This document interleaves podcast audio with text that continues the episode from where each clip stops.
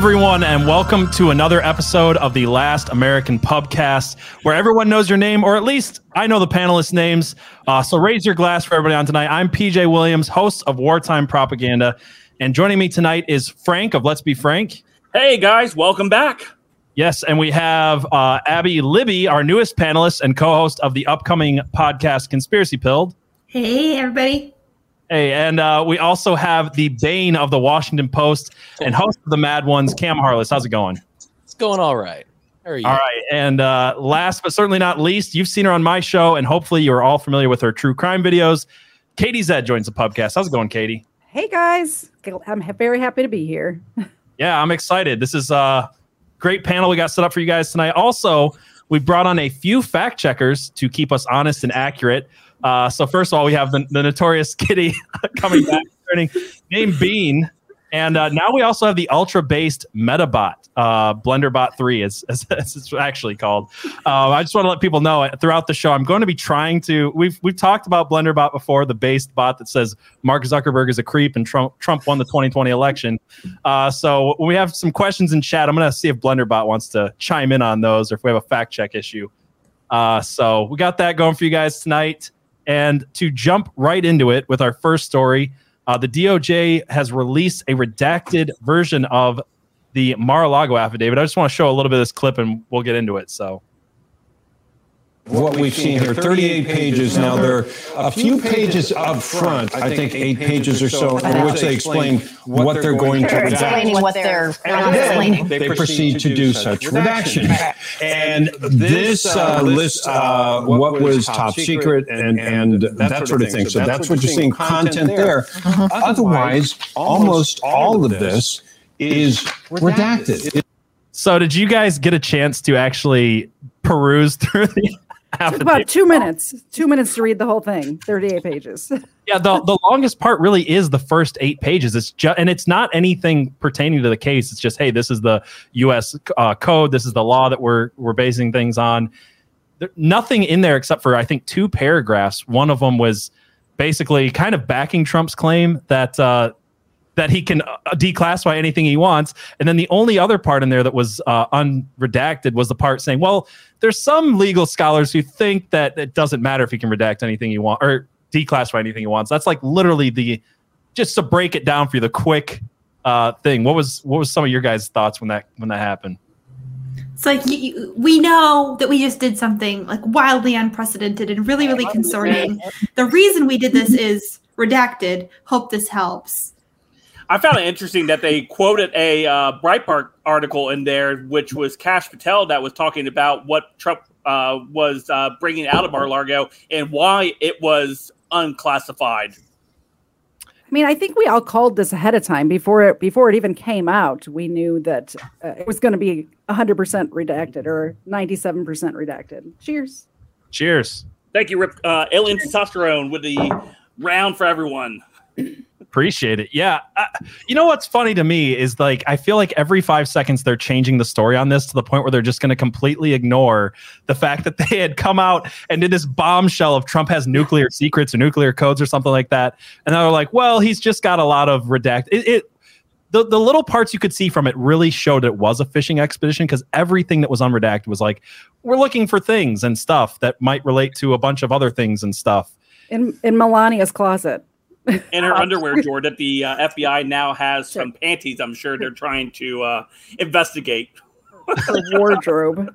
The most expensive panty raid in U.S. history. yeah. Calling this. Yeah. Th- this whole thing is that we know, or I h- highly, I highly suspect that Trump did take the Russia Gate documents with him, that Mhm. showing that he was exonerated from all of those things that the mainstream media, the Democrats, all laid at his feet, saying he colluded with Russia. Obviously, we, the if you had a brain at any point during this last six, seven years, you would have understood that was a cooked up narrative, uh, cooked up by the mainstream media, by the Democrats, by Hillary Clinton, Barack Obama, and facilitated by Joe Biden, Susan Rice, and others within the White House uh, back in 20, uh, 20, uh, 15 2016, excuse me.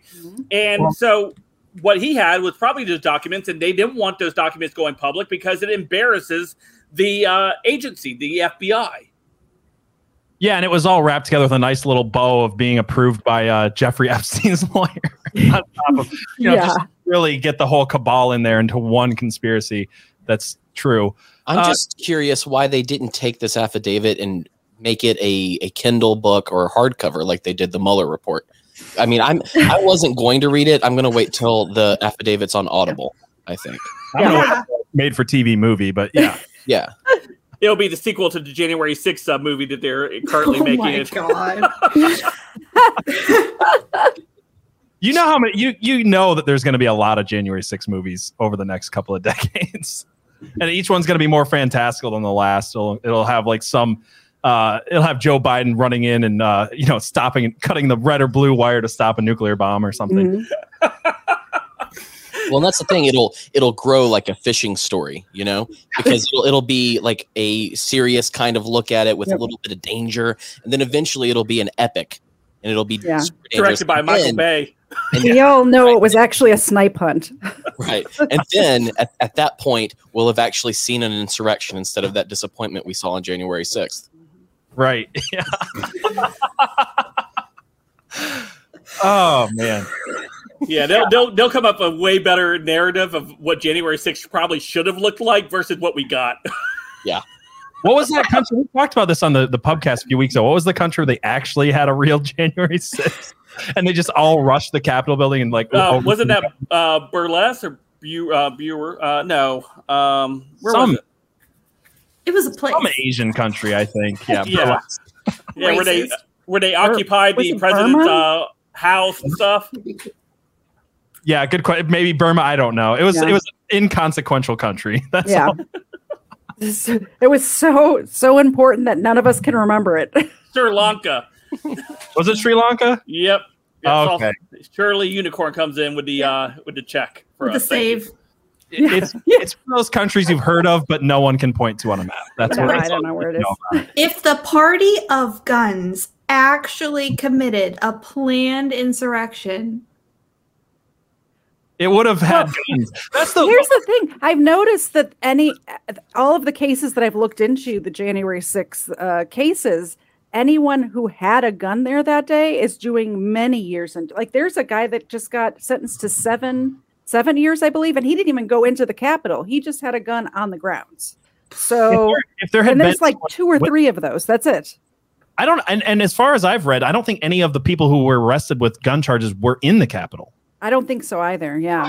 I haven't looked at every case because there's like a thousand of them, obviously, but you know, did y'all see the clip of the QAnon shaman literally yelling inside the Capitol that it had to be peaceful? Yes. Yeah, we've seen lots. I mean, I've seen clips of the people letting them in and saying, Hey guys, you can come in the Capitol Police letting people in say, Hey guys, you can come in, just keep it peaceful. Like, yeah, that's cool. We're just gonna look around. Mhm. There's tons of these videos. That's why they arrested uh, people I know, uh, people some of all of us know, I think, Yeah. for having documented those incidents. yeah. Mm-hmm. Yeah, for sure. Uh, there was an interesting video talking about January 6th. There's a uh, great guy that I follow that's been following all the stories. Um, oh, um, man, for whatever now reason, it's escaping my uh, name. Escape the Because you're name. on the spot. It is. It is. I can't think of his name at the moment. I just saw I had retweeted his uh, story that he just put out here. Um, and I can't think of it. We'll have to come. We'll circle back to it. I'm going to pull a Psaki. I can't think of it now. Circle back. That's terrible. That's terrible. I can't think of it. Well, 'Cause speaking, speaking of coups with with uh, invading a palace or a house, um, I just automatically went. My mind went to Ceausescu in Romania. Do y'all know that story at all? Vaguely. So in in in Romania, 1989, uh, Ceausescu was like a horrible dictator there, and uh, what's his name? Uh, Gorbachev uh, was not kind of defending communism in Romania or other places. They had they'd extended themselves too far. They were kind of given up, and so those people rushed into the um, the palace. I'm pretty sure they extracted him via helicopter, but I'm not. I can't remember off the top of my head.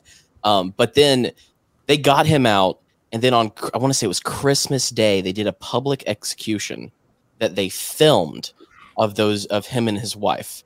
And so, like, you know, in my mind, when I hear insurrection, you think of actual insurrection. It means something. think all we all we had was a fake uh, gallows that that wasn't even strung up with a rope, as far as I know. yeah, I remember actually uh, filming those gallows there in January 6th while I was on the ground. Me and Steven I- actually I had know. walked by them Yeah. and we were laughing at them. Aren't they like Yeah. minute size too? Like, were they just going to hang like the the midget impersonator of Joe Biden and Mike?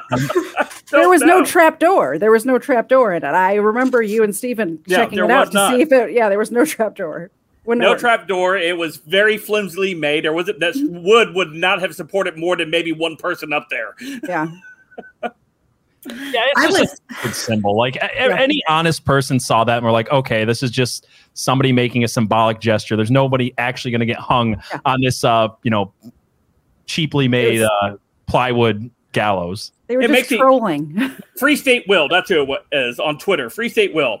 oh yeah. So let me uh, show you guys this real quick. This this was at the Capitol. I can't believe I didn't see this while I was there uh, on the on the uh, backside of the uh, Capitol. There. Let me go ahead and pull it up on the chat for you guys to see this. And this was a truck there parked at the uh, at the Capitol. So there's a three percenter truck that's parked there at the Capitol. Who did it belong to? Why was it there?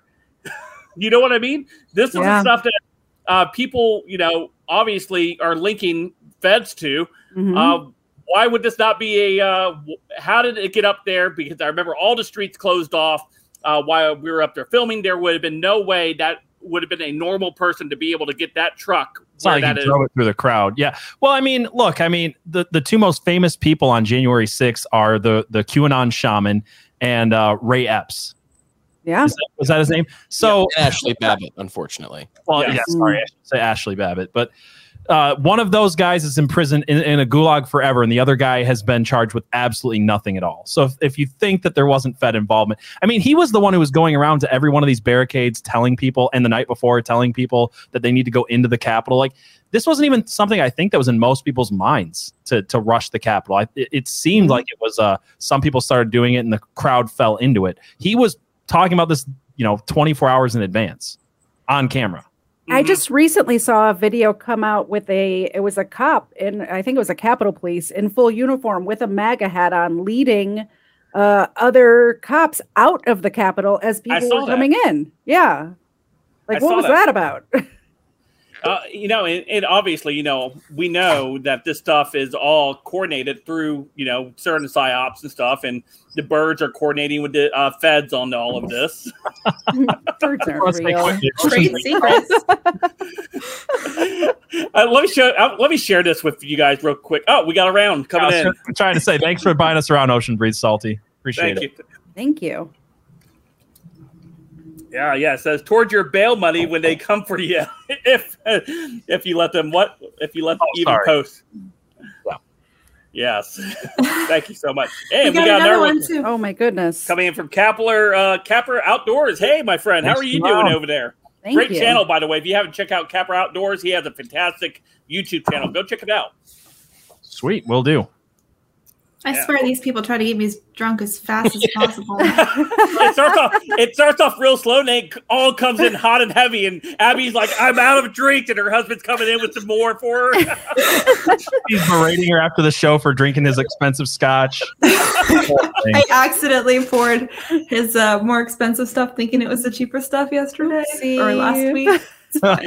Honest Okay. mistake. I was going to share Right. this because uh, you know, we're talking about the affidavit, and we've been talking about you know the consequences of what's going to happen as we continue to move forward toward the midterms. I put out this uh, poll out uh, seven hours ago. About nine thousand votes on it. I asked, "Will the Biden regime try and arrest Trump before the midterms?" Eighty-nine percent of the people that responded to this poll said yes. Uh, Eighty-nine percent people that responded to this uh, poll, so nearly uh, everyone, thinks that the regime is going to move in a way to arrest Trump. Yeah, I, I think that the, aff- the the one part of the affidavit that I pointed out earlier really makes me think this is they tried to include this one interpretation of I read it a million times and I won't be able to remember it now some U.S. code law that uh, says essentially yes we could arrest the president even if uh, we think that national security is at threat. It doesn't matter if he declassified the documents. It doesn't matter if they're never were classified. If we think he has something that would jeopardize national security. And that's just one interpretation of a very broadly written law that doesn't actually say that. But in the, the, one of the unredacted parts is their interpretation saying, well, it doesn't matter. Thank you again, uh, Denise. Uh, Thank with, with two dollars says I'm getting another one. Drink. Uh, so with with the whole arresting thing, like I I think that they want to, but certainly they're smart they're smart enough to not do that. I'm not sure, Cam. I, they? uh, I I was listening to. Certainly they can was like see the- the repercussions. I think if they do arrest him and it does, it, it, that all becomes public record, so they can't redact. Uh, So- once it becomes public record, Oh. Well, I mean, and, and on top of that, look what happens if that goes down. Thank you, Tara. Um, in uh, 2016, tr- uh, Donald, I think I may have talked to you about this before, PJ. Um, but in 2016, Donald Trump was the avatar of the disaffected, the discontented, and the people Mm. who were tired of what they were dealing with, tired of Obama, tired of Joe Biden, Hillary Clinton, etc. And so he was their avatar. And I think right now, when you see that FBI raid and all of that, he is still acting as an avatar, but the left is viewing him as an avatar for the people. And so you have this this dynamic here. I think that if they I think that they want to make everyone scared, but I think if they actually arrested him, people do see him as them in some sense of the word, and you're not going to have a have a, a peaceful response to that. The- the- my my theory, and I've been saying this for a few months now, and I I, sw- I hope to God I'm wrong, but I, I really think this is where they're going, and I've got some evidence I could bring up for this.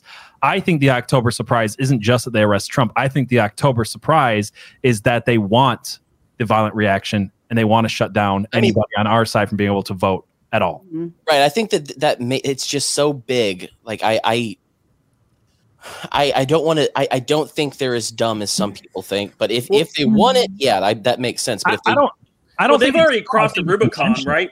By doing this already. So they have to lean into it. They can't back off now. They have to lean into the actions they've already committed. So, you know, the half measure isn't going to work for them at this point.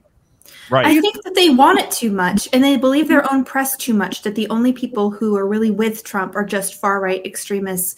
I think that they've said it so many times that they believe it. they've set the stage for making the, a certain side of the politi- to making our side of the political spectrum to be out yeah to be uh, uh, violent extremists who are not uh, shouldn't be allowed in this country i mean just look what kathy hochul said this week she said that 5.4 million republicans should just leave new york because uh, uh, well i'll just read her quote. Sorry. She said uh, i'll f- just jump on a bus and head down to florida where you belong. That's what she said to her own citizens the ones that she's the governor over. So I just I think these people actually do want a civil war. I think they're pushing for it, or if not a civil war, they just want the violent reaction to be enough that they can crack down on everyone. Well, we're heading into, I, I mentioned this in our Telegram chat that we have for the uh, host and things about that quote. And I'm kind of where you're with at there, um, PJ, that Civil War mentality. They are looking to make us the enemy where it will be okay to actively hunt Republicans or conservatives or Trump supporters or anybody that disagrees with the Democrat Party. The the violent rhetoric is already like surpassing that of of you know the 1860s America. If you think about like think about this, okay? In 1865, when we actually had a civil war, people were divided on about two things. They were divided on the idea of states' rights, and they were divided on the idea on slavery. If you think about today, are we more divided or less divided than the actual Civil War times? I would say we're far more divided because there's not a single issue that we're anywhere close on. There's no middle ground at any of the major issues today. Because you could at least argue in the 1860s they all had a common ground uh, understanding of most of mo- re- well reality for one. I mean, we're not even in agreement on reality anymore. Like the reality of of biological facts like gender. We're, n- we're not in the agreement on sexualizing children, on mutilating children, on abortion. There's there's nothing that we have a middle ground where we can just come together on. At least in 1860s America, you could say, yeah, we pretty much agree on most things, or at least have a common ground idea of most things outside of these two issues, outside of federalism and outside of slavery. I don't think we're I don't think we're there today. Well, and they're think we're trying all- to evoke a violent reaction out of our side. But if you look at what happened in 2020, they had a violent reaction on their side. They stoked the, the fire, they stoked the flames, they stoked the flames, and then we had the summer of love leading up to the 2020 election. And I think they're trying to do the same thing this, you know, now, except to have us do that. And I don't think we will. I think in a lot of ways this this war is being fought on social media and when they suspend us, when they erase us, it is like that that quasi killing mm-hmm. somebody and removing them from the fight.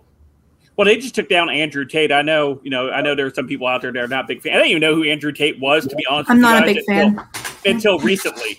Uh, but again, just another example of you know silencing voices that they may not agree with. You know, we talked. About, I think we talked about this at the last stream where we talked about Alex Jones being that canary in the coal Yeah. mine, and Mhm. where nobody you know said anything. And it's well, they this platform him everywhere. So who did they go after next? When nobody outraged, well, of course, it was Trump and others. Yeah. with, with Andrew Tate, I will say I vehemently disagree with this guy's premise. I, I understand that he says some things people like, and if you just look at the stuff that he, that you like, he says some really powerful, Yeah. really positive stuff. I've I've listened to some of his clips, and it's like, wow, that is spot on. And you really look into the guy, and you're like, this guy's disgusting, and I don't want to defend him. But it's the same thing as Alex Jones. It doesn't matter if you like him or not. You- Yeah. You can't Exactly. why while people like that get uh, deplatformed and silenced and expect they're not going to come for you next. That's what happened when they took Alex Jones off of platforms a few years ago. That's what they're trying to set up now. I, I said it. I said it a few weeks ago when me and Katie covered the Alex Jones trial. I said they're going to start coming after other people like that, and they wasn't long before they came after Andrew Tate, whether I like him or not. And I, I personally don't. The whole point of freedom of speech is to give speech to people you disagree with. There wouldn't we wouldn't need a we wouldn't need freedom of speech in the Constitution if it was for the speech we agree with, because nobody's trying to shut that down. So you have to defend all speech, not just what's what you think is right. You know. Yeah. What, what's funny about that is the only speech the left seems to defend is speech that actually is illegal, like calls to violence. They'll defend on their own side. Yeah. people like they, they do all the time just get on twitter like how many people how many times have you guys personally been threatened with violence on twitter and those stuff that stuff doesn't get taken down and then you say something as uh as true and innocent as ellen page was in the movie juno and your account defended are taken down Yeah. Luckily, uh, unless you're a big name, you that. can respawn. What we say, Cam? I said, I said my uh, my Ellen Page tweet was much worse than that. what was what was yours i'm curious now I don't Well, I don't know. Uh, Are we going to survive the uh, that- YouTube uh, diversity hires if he others just said that tweet? Uh, so the joke that I made was, um, if I masturbate to old Oh pictures goodness! Oh no! of Ellen Page, no, no, does no, that mean. I'm dead yanking him? No. Oh my god! I told you it was worse. Do you expect? Do you have one of those beep buttons? Frank? I wish I did. PJ, we, we're going to need a beep button for that. This is cut. Did you go down for that, Cam? Did they take you what? down for that? No, no, no. They took down my first account because uh, Justin Trudeau said something real stupid, and I asked him if he'd ever considered eating shit and dying. It was just an honest question. It was a question. yeah. Because uh, I just said a certain human is a woman, and I lost my entire account. you know what you know what though like this is funny because first of all your tweet's hilarious cam but all i could see that being a legitimate question that the lgbtq idgaf community actually asks is it Right. they would they came up with dead naming dead yanking doesn't sound that far off of them. So maybe they read your Oh, Hit that as well. beep button. Dead yanking is violence. Oh it's my actually. I am It's way not- too too non-consensual. wholesome for this show. You guys are going to get us yanked off the air. It's basically Oh rape. goodness, goodness, goodness. Oh, I don't even know how to oh, follow that joke. No, let's let's let's let it be dead, and we can move on from that. Oh, That is too much. I'm crying. I'm laughing You're- so hard. you're I'm welcome. crying. thank you, Cam. Thanks, Cam. Not Oh, the hero we deserve, but the You hero know, we need right now. Speaking of social media, uh, we had some revelations happen this week. Um, a couple different on a couple different fronts, YouTube and of course Facebook. And I think many people know about the Facebook stuff, which Mark Zuckerberg came out Oh. on Joe Rogan's podcast and talked about how the FBI approached him uh, in helping to suppress the Hunter Biden story. And but he, you know, he mentioned it as Russian disinformation is what they were being warned about. Uh, YouTube, on the other hand, has now relaxed its policies, talking about uh, the jab, talking about mask, and talking about other things where many accounts were lost over the course of the last two years for people factually talking about the things now that we claimed two years ago. Uh, so those policies are uh, being let up, and I, I, I was going to tweet this out the other day. I completely forgot about it, so I'll just say it here. Don't be surprised when there's the uh, the election uh, in November and the Republicans take the House, that it will be okay to question the elections once again. Absolutely. It absolutely will be. I love the fact that now I can just come on here and say masks are ineffectual and never actually help spread, uh, stop the spread of COVID 19 or anything. We knew this in 2014. This is what's so crazy. There's so many stories. I know Frank covered this, I covered this as well. Th- that uh, doctors are suing these big tech giants because they were out there saying, "Hey, you know, we actually have the data and the science that shows." Back in 2014, we did a study that showed that uh, masks don't stop the spread of things like flu and cold and things like that. So it's going to be ineffectual against COVID 19, like it's ineffectual against everything except dribbling into your surgical patient while you have an open wound. Like that's what surgical masks are for. Right. Um, Surgery. Yeah, but they knew this, and now that they, they, were they were silenced. They were taking out. Dan Bongino lost his channel because of that. I think uh, Rand Paul lost it. You know his ability to be on YouTube because of I that. I got two strikes because of that. Yeah. Well, yeah, I lost. I had a uh, a Facebook group for four years. It was actually our fourth anniversary when they pulled. They deleted the entire group because we said what all of them are saying now, mm-hmm. and it was oh, it's it's just incredible. And, and they're and we, not it, going back and reinstating anyone's accounts. But no, and, and we've already seen the shift in mainstream media where they're now uh, placing the blame of the vaccine all on Trump now. That everybody had to go out there and get vaccinated because it was mandated by a lot of companies, by the federal government, and pressure by the federal government for companies to force their employees to take the jab. And now we're seeing a pivot in the mainstream media. There's articles being written already about it how they're blaming the vaccine on Trump and laying all the uh, all the effects, all the deaths, and everything else that we talked about off air right before we came on at the feet of him. This is something that I think many people predicted that if he did not distance himself from it, they were going to put it on him. Even Alex yep. Jones recently came out and told Trump that he needed to distance himself away from the jab, like DeSantis had already done so uh, uh, prior.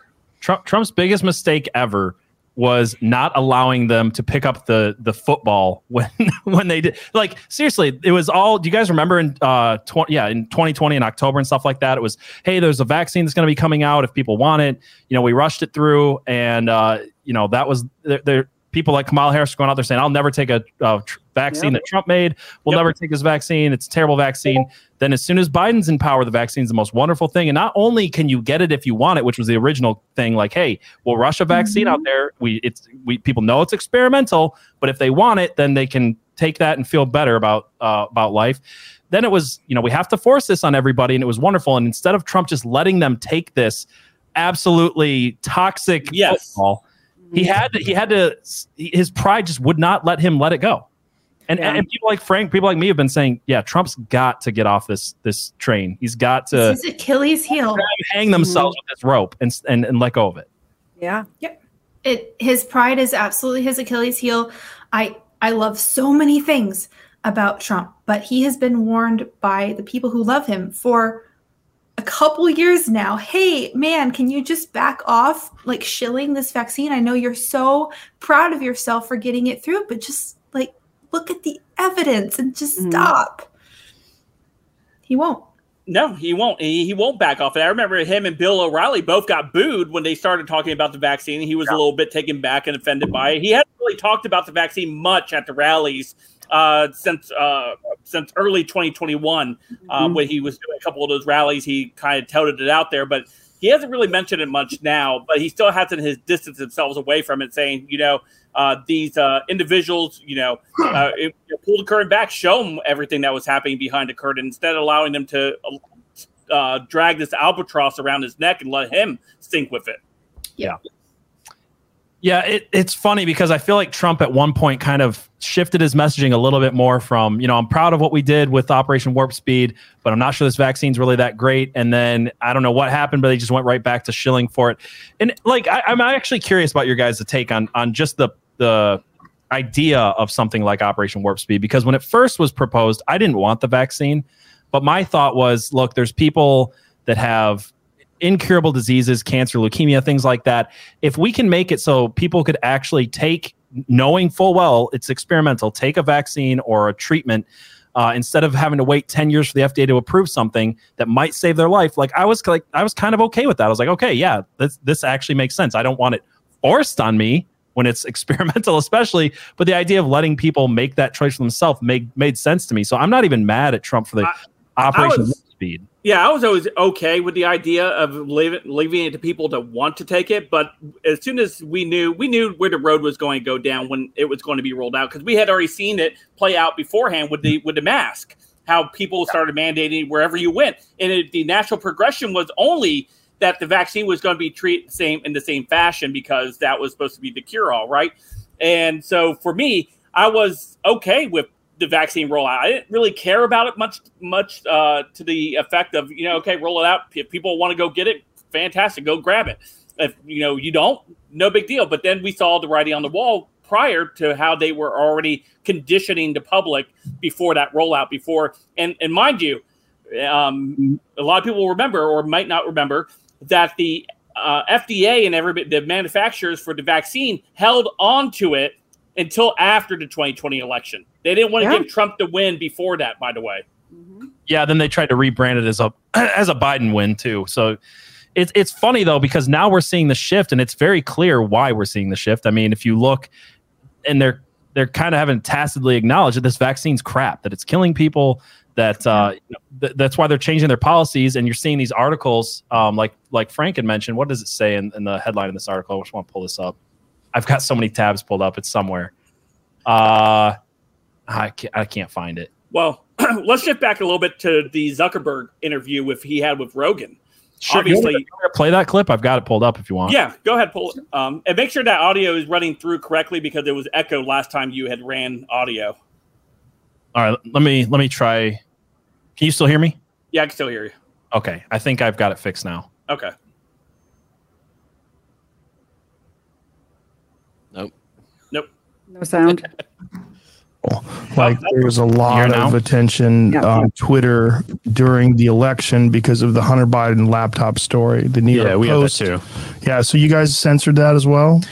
So we took a different path than Twitter. Um, I mean, basically, the background here is the FBI. I think basically came to us, uh, some some folks on our team, and was like, "Hey, um, just so you know, like you should be on high alert. There was the, we we thought that there was a lot of Russian propaganda in the 2016 election. Can you pause it for a second? It on notice that this is the exact same thing into uh, interference by the FBI. Once again, just highlighting that they were actively again working against you know the Trump administration in every facet. The coup never stopped from the very beginning when Trump announced his uh, his candidacy back in 2015 until now, which we now being revealed even to, through the 2020 election. That was very uh, um, recorded in the Time magazine article of fortifying the election. Yeah, and it's it, this this this story in particular goes further than the FBI as well. If you guys remember, there was what eleven or how I can't remember. They change the number all the time. At least eleven federal agencies that claimed outright that Hunter Biden's laptop was Russian disinformation. We know this to be equiv- unequivocally false now. Uh, so somehow all of these agencies were able to look at a laptop, which now, if you've seen the contents, not that I recommend you look at them, but I've seen them. It's pretty freaking clear that this is Hunter Biden doing some ex- insanely illegal stuff uh, just personally, but on top of that, with uh, giving 10% to the big guy and all the stuff, you can find financial records and stuff in there. So there's no way that these these agencies looked at the same evidence the rest of us have seen and came to the conclusion that this was fake Russian disinformation. They knew it was real. The FBI mm-hmm. knew it. All these places knew it was real, and then they still had to go interfere with the elections by telling, yeah, Mark Zuckerberg and others to not uh, share. So I'll, I'll play a little bit more of this clip though that basically there's about to be some kind of dump of of um, uh, that's similar to that. So just be vigilant. So our protocol is different from Twitter's. What Twitter did is they said you can't share this at all. Um, we didn't do that. What, what, we do is we have um, if something's reported to us as potentially uh, shadow banning is what he's talking about. Uh, what he's about to uh, talk about. And this is something you talked about last stream, uh, PJ, with shadow banning actually possibly being worse than actually being deplatformed. Explain why.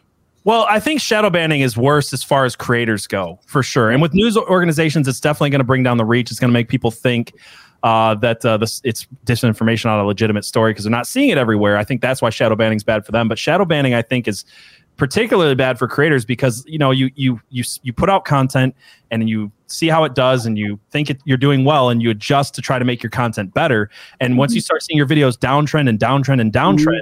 You get it in your head that there's something that you're doing wrong. It's a Pavlovian response. You can't help it.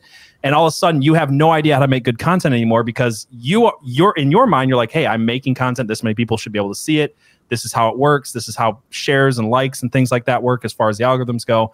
And you just end up not being able to make good content anymore and start you just doubt yourself. It's a whole mm-hmm. thing with creators. But as far as news stories go, I think I think for them it's just the fact that people like I haven't heard of that story. You've heard of it? It must be you know some shady stupid website so. Let me let me ask uh, cam or katie zed or even abby that do you think this is a cya on zuckerberg's part? I'm trying to figure out his motive here because i mean what's what's his agenda in saying this? Because you know think, that uh, wait what? I, I think he's trying to separate himself because if I don't know if you go further in the clip, he's like, well, we're not the ones fact checking. We we uh you know we let other people fact check. So I think he's trying to distance distance himself from what's going on on his platform. Which, if you're going to be the arbiter of what's true and false, it doesn't matter if you uh, give it to somebody else to do, you hire somebody else to do it, or you do it yourself. It's still happening on his platform, which is why Facebook is. It, people just aren't on there. I haven't been on my Facebook in in like a year. You know. I, so, I think it's. I think. Oh, sorry. Go ahead, Abby. Well, if you look at some of how Zuckerberg handled this in the past, he used to stand up a lot more for free speech, and I think that the pressure got to him, and and you start to wonder like, is this guy actually conservative or a little bit sympathetic, and then um, just a coward? But I think also he knows who pays his bills, and, and some of the the things that do the best on his platform are the Daily Wire and uh, Bongino and, and some of those. So I don't know. I think I think he he's confusing. I think, I think, you're right. I think he's a confusing character because I'm not sure he's like fully bought into wanting to destroy and censor all Republicans and yeah. conservatives. But I think a lot of it is cover your ass because you know he's got uh, he, he's throwing Twitter under the under the bus here. He sees that their yep. stocks are dropping mm-hmm. massively. I mean, Facebook is is a dinosaur at this point. Like nobody's going to yeah. be on Facebook in five years. Uh, I'm like you said. I'm not. I, I, don't know if anybody in this chat or in the, on this panel uses Facebook on a regular basis like we used to. I surely don't. I don't. Um, but yeah, but I don't. I just I think that he sees that and he's like, well, look how much better we are than Twitter. Also, thanks, Movie Dog, for the uh, buying us around. Well, I mean, he he's he's the minister of truth, and but he doesn't want to admit that he's the one doing it. Is is he the one doing it, or is he really being pressured by the FBI? But I think Jen Psaki uh, alluded to this idea that they were pressuring Facebook to take down well, this information. Is he just being and if the government is suppressing freedom of speech, that's an issue. Everyone's like, oh, well, they're a private company. They yep. can do what they want. But yep. if it's the government telling them to do that, now the government is suppressing the First Amendment. There was a uh, article out just recently talking about this with Twitter as well, with them suppressing the White House in communication with Twitter to take down things or censor certain things that was uh, damaging to the regime. Yeah, I mean that's what also was in that article I brought up earlier about the doctors suing. Mm-hmm. What they were saying is that it wasn't just Facebook and Twitter; it was at the behest of Fauci and at the behest of the Biden administration, at the behest mm-hmm. of the CDC. So this is some. This is not even like.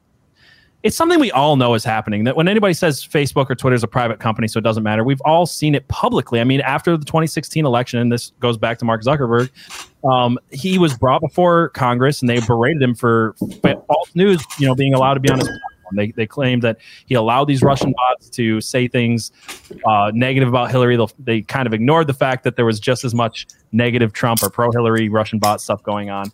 Um, but yeah, I mean, it's we all know that the government is coercing all these platforms and, and what they're allowed to say, and it's not just the American government; it's other governments too. Yeah. yeah. One of the things that um, I so I, I've now had time to think about it uh, what what Zucker Zuckerberg's angle may be. Um, so, do you remember the whole they were trying to uh, regulate social media, and Zuckerberg specifically wanted Facebook to be regulated. when he went in and he had all these conversations, he talked to people about it because that that can help drive out any competition. It drive it. Gab can't make it. Um, truth, whatever. It, yeah. Right. Um, and so now, now that I'm thinking about it, by him uh, shifting the blame in this censorship stuff that people don't want, then now him saying that it's the FBI will make certain people go, oh, so the FBI can just do what they want. We need regulations. We need oversight. I think he's trying to get that regulation that he's wanted for several years now. Interesting. I agree. That's yeah. astute point because remember uh, last year they had the Facebook whistleblower show up and came in before Congress and was basically talking about the same thing, talking about uh, uh, social media needs more uh, regulation. I think that's yeah. it.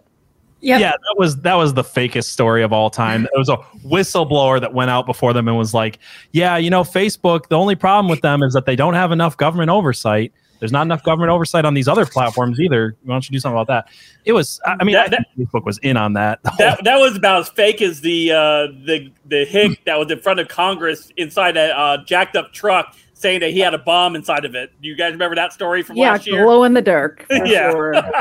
Never heard anything from that guy ever since then. Nope. That went away pretty fast. Yeah. Is is it trying to get rid of competition or is it is it like mm. just tell us what to do? Like just govern me harder, daddy. But but seriously, like people just don't like to take responsibility for their own stuff and I think maybe Mark is in this position uh, where he just doesn't want to carry the weight of it. He just wants rules if you, you believe know, the origin story of Mark Zuckerberg, he doesn't like to share. You know, yes. PJ, you should. That's a great question for BaseBot three to know whether or not uh, Mark Zuckerberg is lying or wants more uh, Facebook regulations, government regulations. Let's ask BaseBot. Yep. and in the meantime, while he's checking on BaseBot's response, don't forget to check out our Twitter account. Uh, Last American Pubcast. If you have an interesting guest that you'd like to have come on, go follow us over on Twitter uh, at Last American Pubcast. You can find us, and of course, uh, you know you can share memes over there. You can make memes of the show if you want to meme uh, our fantastic fact checker, Bean the fact checker, which isn't here yet. We'll be in later. We'll be in later. Can I ask you guys a question? Has anybody else tried to talk to Blunderbot three? No. Yes. Okay, Abby did. I don't know what it is, but like I've seen other people talk to this bot and it'll answer their questions. Every time I've ever asked this thing a question, it says something about cars. So just to give you a quick thing of what it, I got on before I, it said hi to me, it said, I took my car, uh, I took my car to the show this weekend. Every time I got on, it just talks about working on cars. So I said, Does Mark Zuckerberg want more censorship? I don't think so. My job is working on cars. what is is, is, it just me reading something in my algorithm that's like this guy only wants to talk about cars because every time I've ever tried this, I, I change the subject. It's like, yeah, but I really want to talk about cars.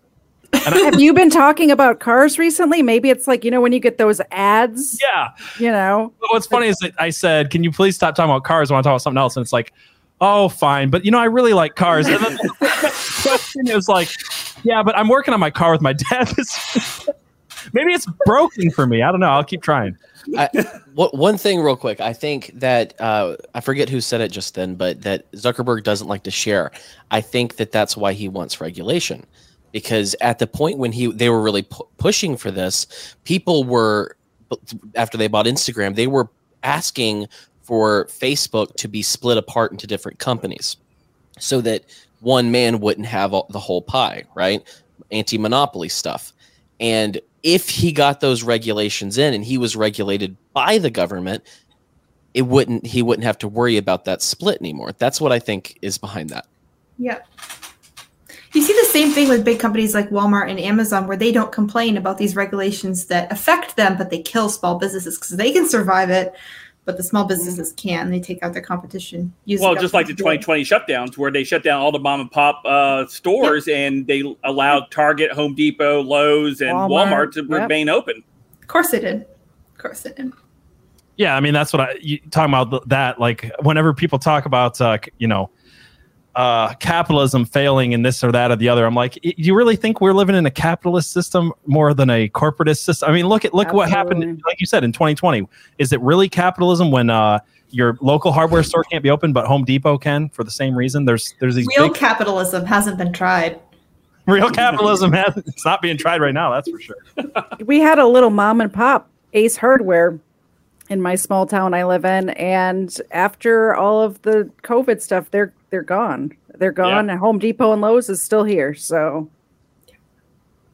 yeah, when we we were in Pennsylvania when the COVID stuff started, and we decided that we didn't want to be there, and so uh, like we moved near the end of March. I just we decided to move on March seventeenth of twenty twenty, and on the way down when it was just starting, I saw three family restaurants with signs out saying it's been a good fifty years, it's been a good thirty years, but we're so closing sad. down. It's so sad.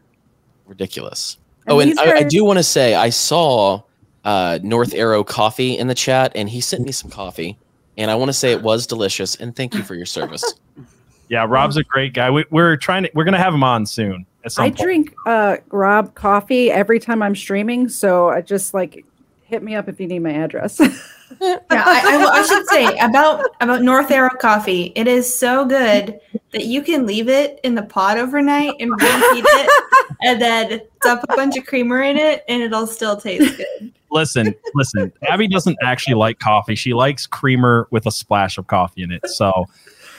I'm uh, with you. That, that, that's a fact. I, I, called that out the earlier today on called, Twitter. It's and called a is, latte. She's fancy. and that is why if you do end up going to northarrowcoffee.co, you should use code PJ10 for 10% off and not Abby10. Ah, you guys. She's not even a coffee drinker. So, you know, little She's shout a creamer drinker. She is like, a creamer drinker, yeah. What was that International Delight that you used when you yeah. poured into your Big fan of they have the perfect combination of, of milk and sugar for me. Have you ever seen that uh, Office episode where Michael Scott starts his own com- company, driving a van, and uh, he has this big old thing that looks like coffee, and uh, Pam's like, "Oh, is that coffee?" And he's like, "Yeah." And she drinks. He's just like, "Oh, it tastes like milk and sugar." He's like, "Yep, milk and sugar." That's Abby. That, that is Abby. if we could get that oh, clip oh, and put Abby's face on it, that'd be amazing. Some one of the, one of the meme people in chat needs to work on that. I like it. did you did you see that the FBI now has responded to what Mark Zuckerberg said on Rogan's podcast? I saw that. Oh, do you have the story? I do. Let me see. I can put up on screen really quick. Oh nope. And uh, there we go.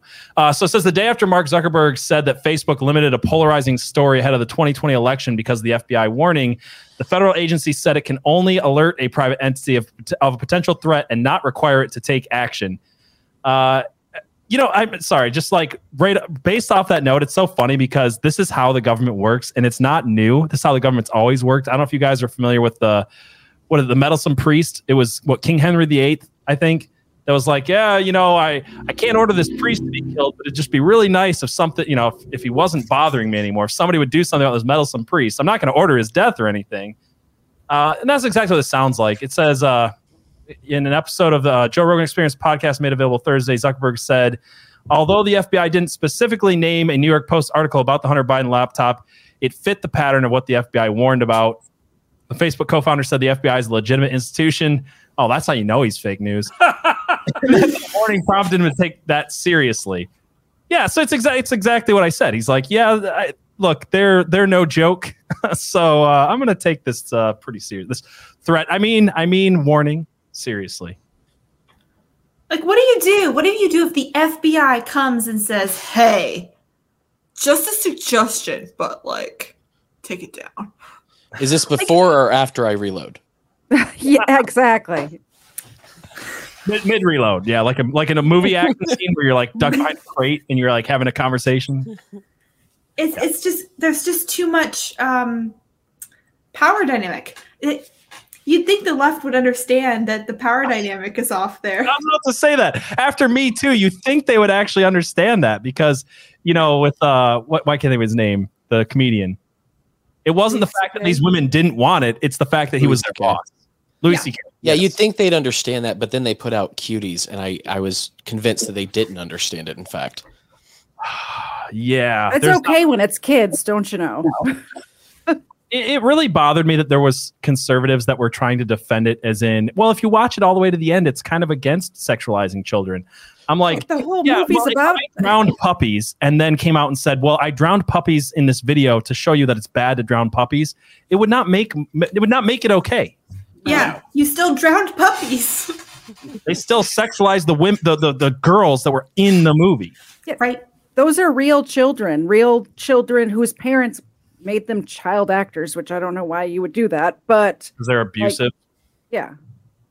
I mean, that's what all it comes down to. The child actor thing, all the trans stuff. It comes down to there's these uh, wino wino housewives that just want to be.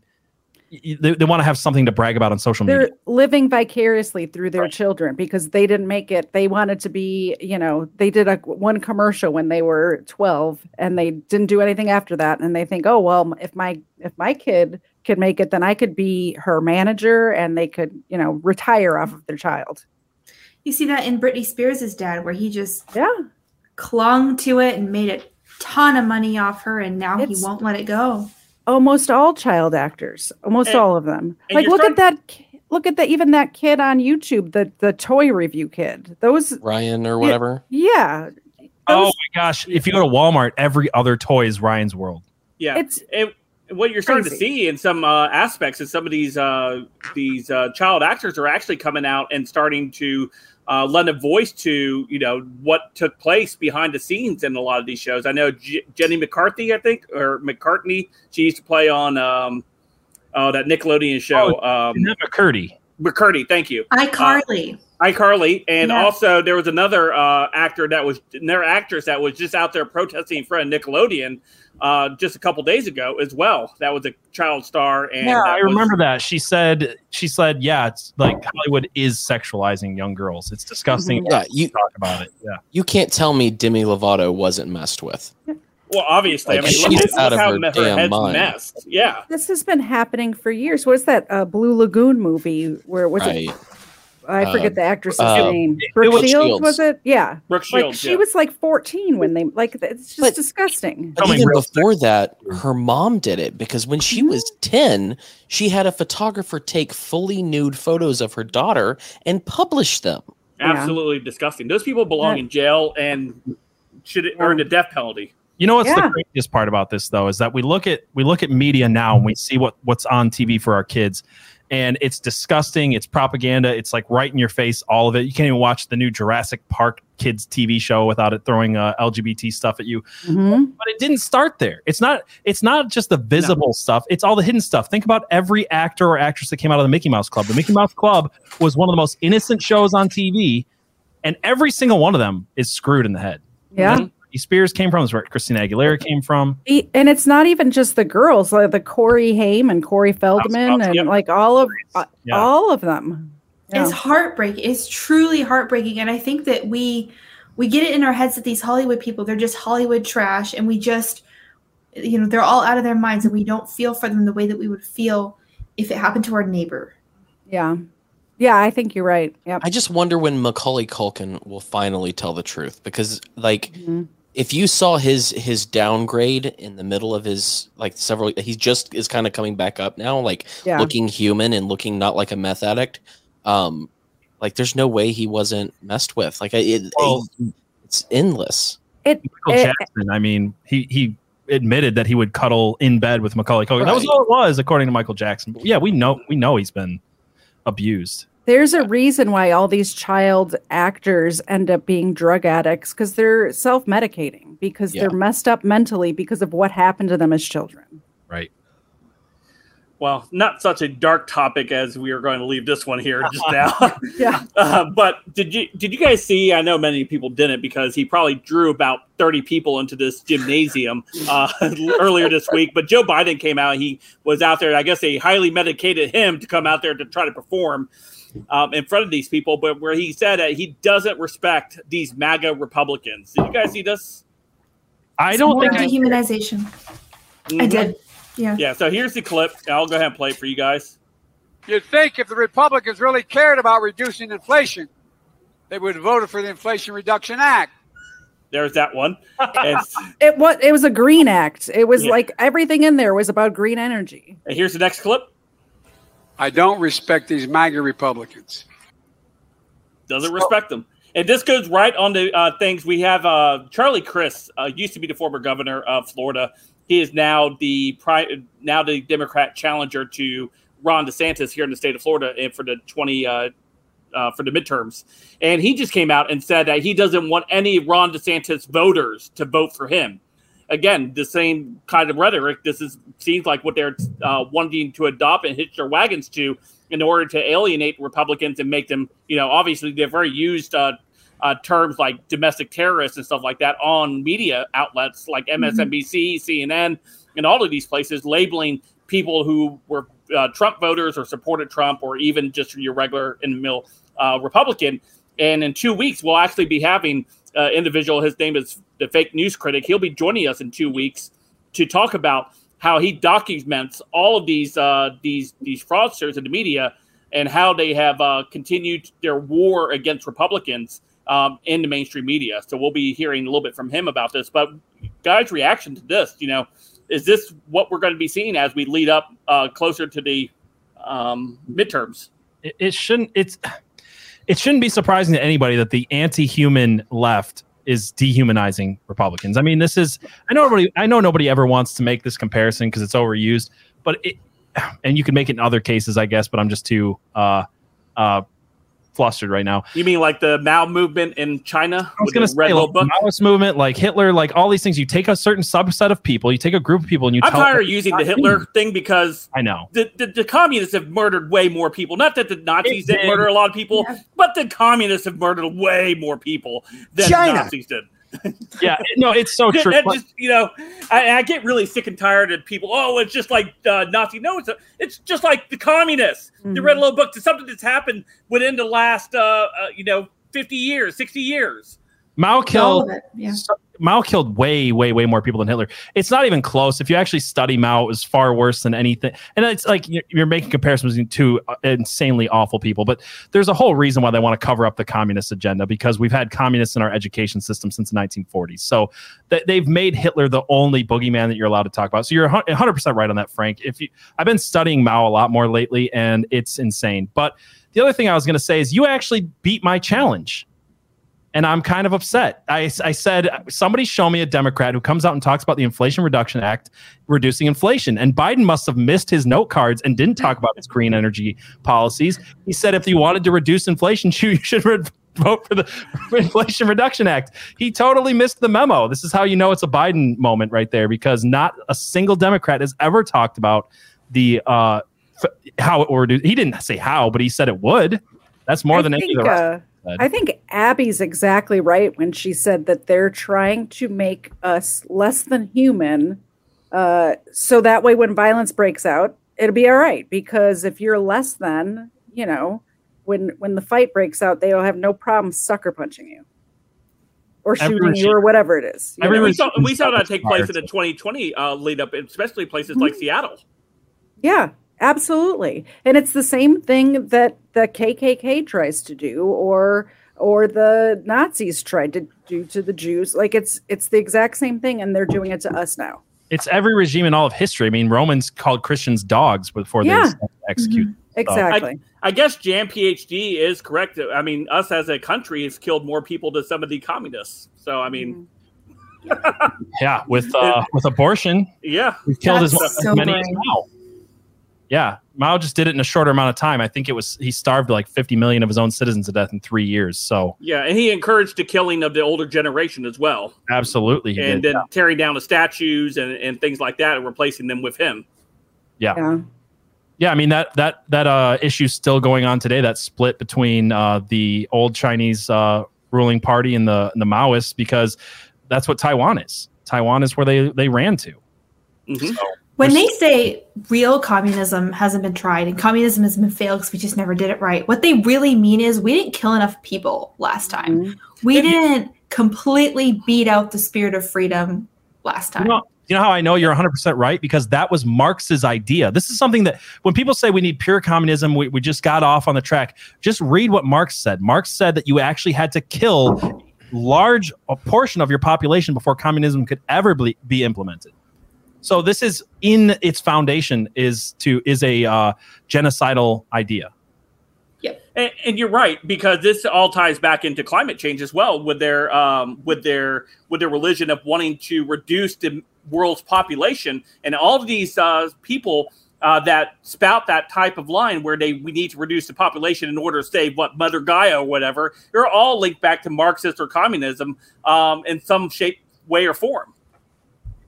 It, yeah, I mean, most of our ideas most of the ideas that we look at today that are are bad come from Marxism at some point. And I think what's even weirder is the climate change stuff. It's on such a religious level that it's more like uh, ancient paganist. Uh, uh, what's the word I'm looking? Druidism. Druidism. Yes, Mother Gaia. Yeah. Mm-hmm. This got depressing so fast, guys. This is the most depressing stream I've ever been on. Sorry. I, know, I, I, was just telling people. I was just telling that one person that uh, wanted to come on and debate us and said, "This is a pub for uh, laughter and fun," and here we are in dark and dreary. Like I want to bury myself in their dream. Now you're making now you're making me feel bad, Abby, because the next story I was going to pull up. I'm trying to think of how to make it funny. oh no! I don't think well, I can. You know what? We just have Cam tweet about it. I'm sure it'll be good. yeah, yeah. I can't take this one. You know what we should do before you go into that is actually give uh, give Katie Zed a moment to sh- uh, to talk about her uh, show that she hosts on her channel. Because it's all about um, which is totally. uh, well, I do a true crime sort of show. It's not.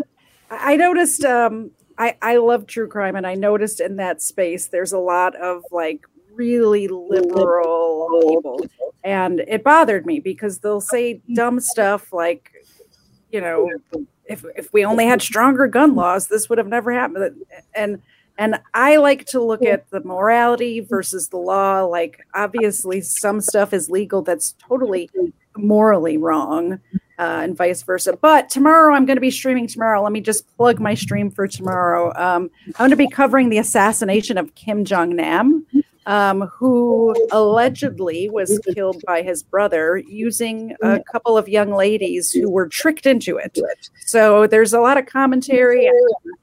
Um, you know how how dumb young teenage type girls can be when they're trying to get clout on YouTube, and uh, how awful of a person Kim Jong Un is. So join me tomorrow on my channel at four o'clock, uh, and we'll talk all about it. I do a call-in segment too, so I'll uh, my Discord is always linked in the description of the video. So if if it's a subject that I'm covering that you're really passionate about or you know something about, I have a segment at the end where people can call in and, and give their take on stuff too.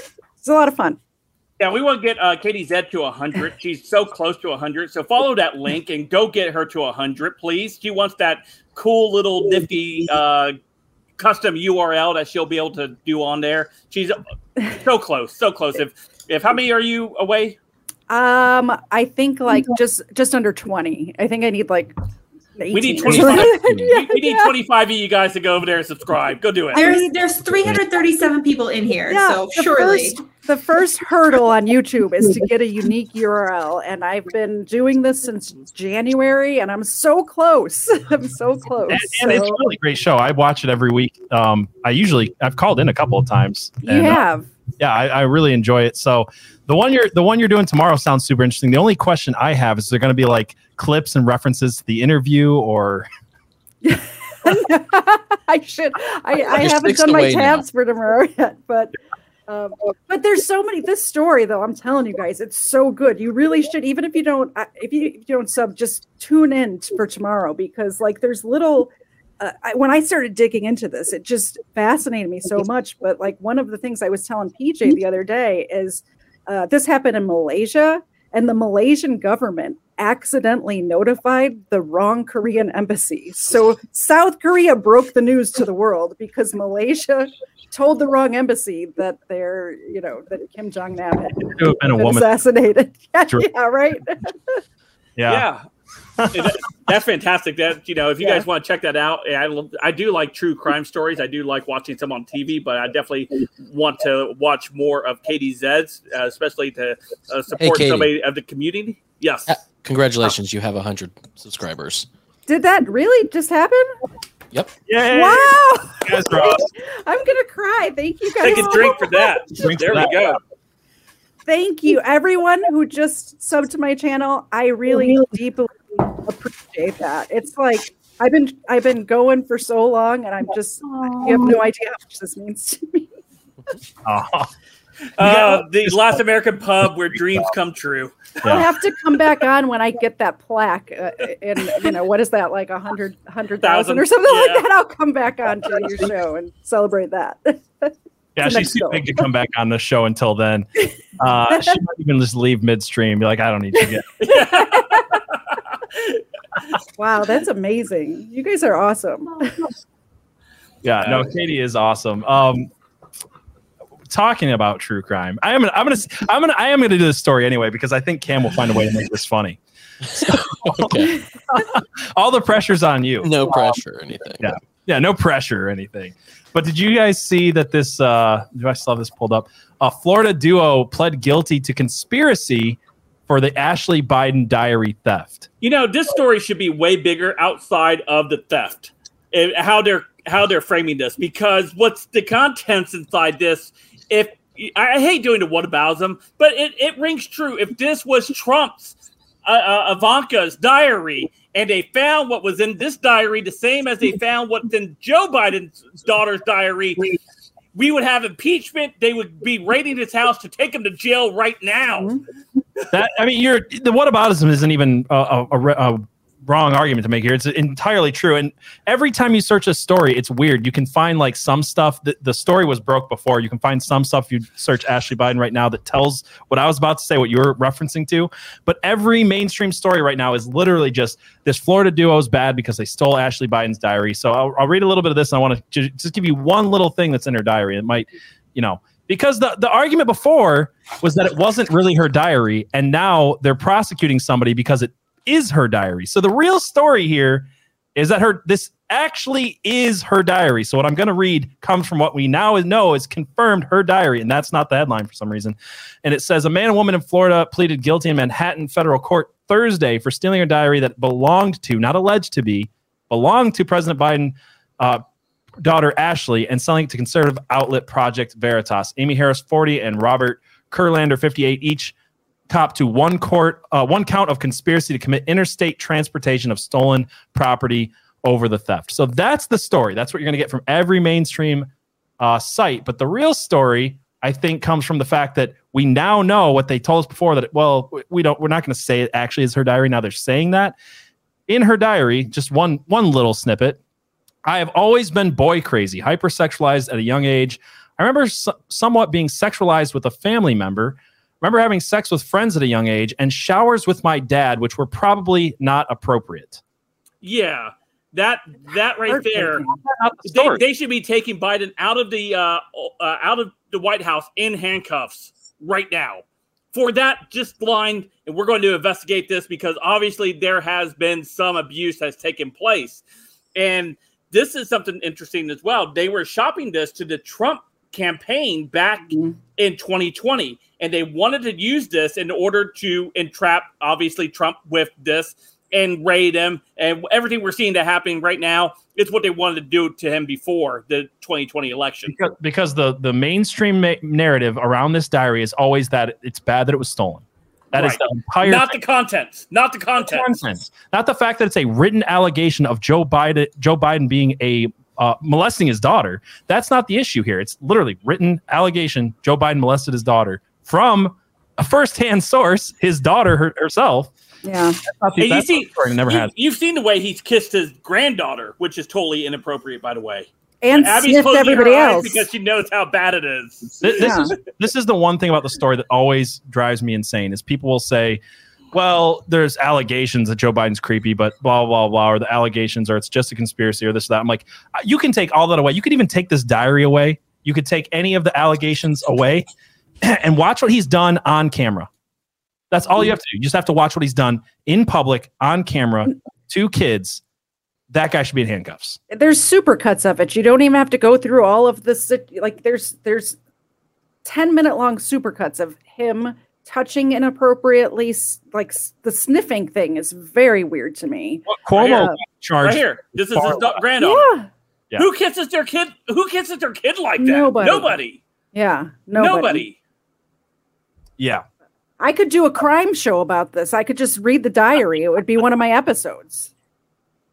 Yeah, yeah, for sure. I mean, like I said, it's you can just see what he does on camera, and that's bad enough. But I'm waiting for Cam's uh, funny take on this. Yeah, get, please lighten the mood. Time to come up with, uh, funny take about uh, Joe Biden being a pedophile, huh? I don't actually have a funny thing right now, but I do. This does remind me of the reaction to like WikiLeaks and some of the uh, the leaked emails from the DNC with Podesta, because they never talked about what was in those emails. They talked about they were stolen.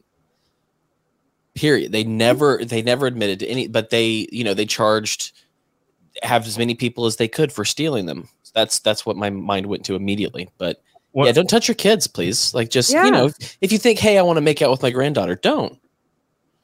that's simple. And if this is what he's doing in front of cameras, there, like this is this is what he's doing in front of cameras. What is he doing behind closed doors? Well, we know now because of the diary. But if you're co- that comfortable, like there's the one that really gets me. There's the one where the girl is like pulling away.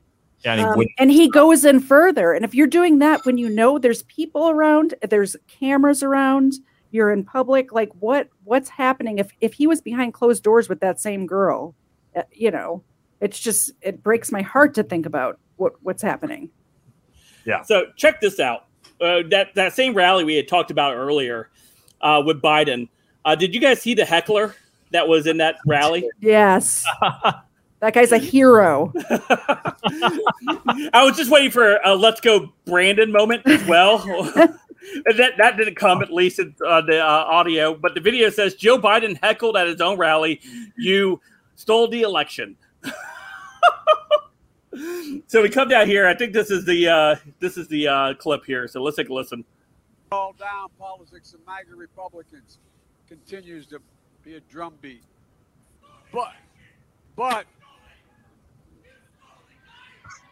that's a, no, no, no, no. Let him go. Let him go. Let, let him go. That's okay. Joe Biden's like, you ain't wrong, but Folks. Folks. He just wanders away. Folks. he heard the ice cream truck that no boundaries. But we never gave up. We never gave in. And we're delivering for the American people now. And now, even our critics have been forced to acknowledge real progress. So let's see. I think they they have a uh, actual video of him actually being drug out. Where is it at?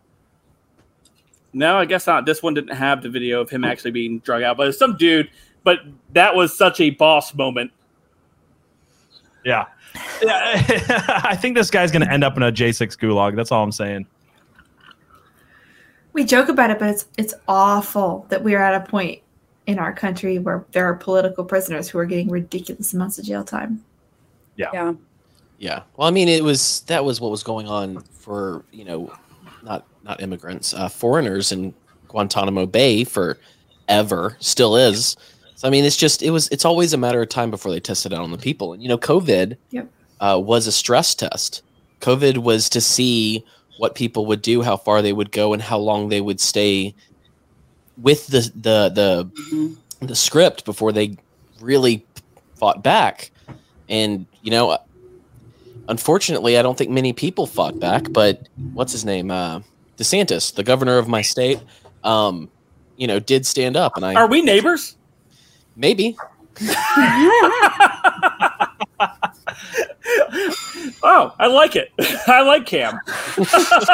the uh, the American people definitely failed on the COVID uh, Yeah. stress test for sure. And I, I mean, when you, I, I live in Georgia, and I saw it here in Georgia. And if the if people are standing in line six feet apart wearing masks here, uh, it's an issue.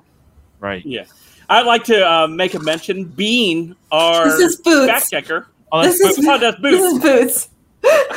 this is our camera camera knocker over. That's not our fact checker. Bean is Bean is the uh, the floofy whiter one. I'll, I'll she'll be around. I had this. I wanted to show you guys real quick. Where did it go? Um, Did Coca Cola ever tell your cat to be less white?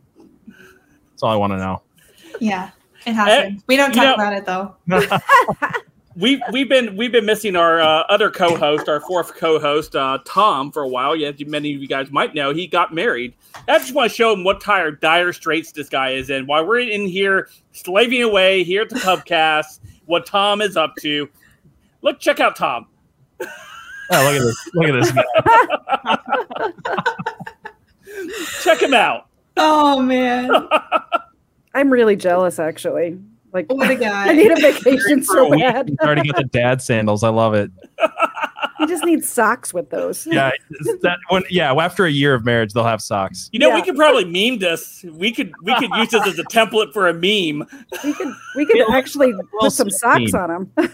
I do want to uh, respond to uh, Walter, who said that they're still wearing masks in Florida. Not really. Maybe in Miami, but like living in Florida where I am, the person who's wearing a mask is now considered the freak. Yeah, they're the minority. Yeah. I, I can attest to that uh, being in Florida as well. The uh, individuals you see that are running around still wearing masks are far and few between. They're definitely not the majority in the state. And they are all given very long looks as they walk by with their mask on. But hey, if you want to cover up your uh, pie hole, go right ahead. I, you know, who am I to stop you? They even are in Michigan, and I, you know, there was a point that, that, like Michigan's way more liberal than Florida, I think. But like, there's you if you see someone with a mask on, you're like, what the hell is this freak up to? Yeah. Um, I but- was I was forced to put a mask on at a doctor's office the other day, and I was like, Yeah. I was so mad, but I I had to see the doctor, so I did I it. had to have a physical for my for uh, for work last week, and it was the same thing. I was like, masks, really here? yeah, I'm I- like, we're we still doing this? You're field. Yeah, I, I live over. a little bit in the DC area, and I see it a lot. You know, good Oh yeah. third of the people in the grocery store are wearing them. that's just weird. I just very. they were weird like day one. They're like Mhm. really weird now. Yeah. I want to. There was one something that Katie said uh, earlier in the show that I was thinking about because we were talking about masks and things like that. And you said that none of these people are going to get an apology from YouTube, and they're not mm-hmm. going to get an apology or reinstate their channels and things like that. And I know if people watch my show Wartime Propaganda, I've, I've said this before, but I think this is an important thing to understand: is that it's not about the truth. It's not about finding out the truth ahead of time. It's not even about you. You know, you're not allowed to be right ahead of time. And People people say, you know, you, you get conservatives or conspiracy theorists are just six months ahead. Now it seems like we're six minutes ahead because it's just happening so fast. Yep. But it's about it's it was never about whether it was true or not. It's always been about saying what the party wants you to say. It's the one thing that everybody gets wrong about 1984. They sit, they make the joke two plus two equals five, and if you read the whole book at the end, the guy who's being tortured finally says yes, two plus two equals five, and then they, they torture him again because the answer they want is two plus two equals whatever the party tells you it equals. Hmm So it has nothing to do with them being right or them finding out that Dan Bongino was right or them finding out that we were right. It's that you weren't saying what you were allowed to say or supposed to say in that moment. And that's exactly the, the, the they're just going to shift the goalposts again. So next week, next month, it'll be another thing that we all know is a lie, but we're supposed to say it, or we'll have our our, our shadows uh, banned or shadow banned or whatever. So It's about falling in line. right. Conforming and of course Yeah. boot looking. I just was thinking that because Cam said it was a stress test, and it's still a stress test. That Mhm. you know, I think um, Glenn Beck said this in uh, in the book, the, the COVID or what was it called, the Great Reset. He was talking about, and I it's something I've noticed, and I was talking about even before I read that book is anytime that there's not a fear narrative in place, watch for it to be climate change. That is their Yeah. Intermediate fear tactic always. Anytime that something falls apart, the climate change agenda is back in full swing. And as soon as that starts losing steam and it's not keeping people in line enough, they're going to come up with another fear tactic. They'll come up with monkeypox. They'll come up with something else. So you, you know that cl- climate change is always going to be there's been there here since the 1970s when it was uh, global cooling and then global warming. And then, uh, you know, And- the climate changes. Who knew? Yeah, and, and, and you're right because uh, we were just talking about this, my wife and I, today on the way back from Jacksonville. Uh, we were talking about how uh, uh, a very calm hurricane season we've had thus far in Florida. I hope you knocked on wood. Yeah, Oh, that's that's that's because of me. yeah, and because I'm, of I'm, I'm hurricane proof. Yeah, there's. I've lived in Florida for three years recently, and then I I was in here Florida for four years before. Never one hurricane. So you're welcome. Yeah, thank you, Cam. yeah. But the uh, the narrative the was uh, going into hurricane season uh, that they were ramping up. This was going to be the most active hurricane season on record, and you're going to see some massive storms. And of course, they hype it up every hurricane season. If you've ever lived in Florida, you know the fear that they try to instill into Floridians about hurricanes. And most of us were like, we roll our eyes at it because we're like, okay, whatever, you know, type deal. Well, yeah. the issue with that is I I've never lived in Florida, but I managed uh, at my previous job properties in Florida, everywhere from um, South uh, uh, Delray Beach all the way up to Pensacola. And what happens when they do this every year is then when the hurricanes are really coming, people don't do anything. Mm-hmm. They they stay, and then mm-hmm. that's how that's how you end up with all these people uh, dying, like when, in Katrina, because they get warned so much about it that they start ignoring the warnings. Yep. It's a boy who cried wolf thing. Absolutely. Yes, exactly. Well, you you were talking about how there's always a fear thing, and it, they go back to climate change. But the opposite side of that coin is they always have a, mo- a moral superiority thing that mm-hmm. they can mm-hmm. give people. So you know, for a long time it was COVID, and it lasted a long time. They they milked the hell out of that because you know I'm wearing the mask, I got the vaccine, I'm better than you, I care about people, you don't care about people, etc. And then when everything started dismantling a little bit with the COVID stuff, and people were pushing back on this this concept, all of a sudden there's a war in Ukraine. You have to mm, stand yeah. with Ukraine. There's your moral superiority. Yeah. So right now, I think we're we're in the middle. I think they don't really have a moral superiority thing at this moment. And so yep. I'm, I'm really curious to see what the sequel to well, Ukraine that's, is. That's kind of what I was saying. Is like it's funny because they keep trying things they're not sticking. The monkeypox thing didn't stick because everybody realized yeah, this is we just beamed like- them deaf on that one. and with the with the hurricanes, we all know that they're controlling the weather with the chemtrails anyway. So like they they're going to do what they want. HAARP. Yeah, that, yeah. And, and, and, speaking of uh, HAARP and conspiracy theories, Abby has a new show yes. with uh, PJ. You want to talk about that for a second? Sure. We are we're launching this new show called Conspiracy Pilled, where what we're going to do is just cover stuff. We're not going to tell you what to believe. We're just going to say, look, this is something this is a weird thing and these are the things that don't line up and let's just let's just talk about it let's talk about why people believe this conspiracy theory even if we're not really into it like why do people find this so compelling and yeah. i'm really really excited about it talk about the facts talk about what people are saying uh, give our opinions a little bit. But yeah, it's not one of those, uh, you know, shove it down your throat that every conspiracy is real, or, or, or on the opposite side, you've got all those ones that are like everybody that believes in anything that the government didn't tell them it's true is is an idiot. So, and you have a trailer for this? We yeah, do. here's a trailer for you guys if you want to see it. Let me. Sorry, what did you say, Frank? Yeah, just talking about the trailer while you play it for everybody. Yeah, I'll play the trailer for you guys. How about you play the trailer? How about I? How about I? Uh, guys, be cool. Yeah, I have an idea. Let's play the trailer. I, I, I vote yes. Trailer. The lead singer of the enormously popular rock band Nirvana is dead. Apparently, he was a suicide. Breaking news out of Texas Bigfoot is real. According to a group of researchers, they call themselves the Sasquatch Genome Project. And what have Herbert Hoover, Art Linkletter, Jack London, and Richard Nixon all had in common? And they've all been members of the exclusive all male Bohemian Club. This morning, investigators began sifting through the embers of the Waco compound, searching for the bodies of more than 80 cult members believed killed in the fire. Out of these troubled times, our fifth objective, a new world order can emerge. Documentary filmmaker Linda Howe refers to the mutilations as an alien harvest. It's not a lie. you believe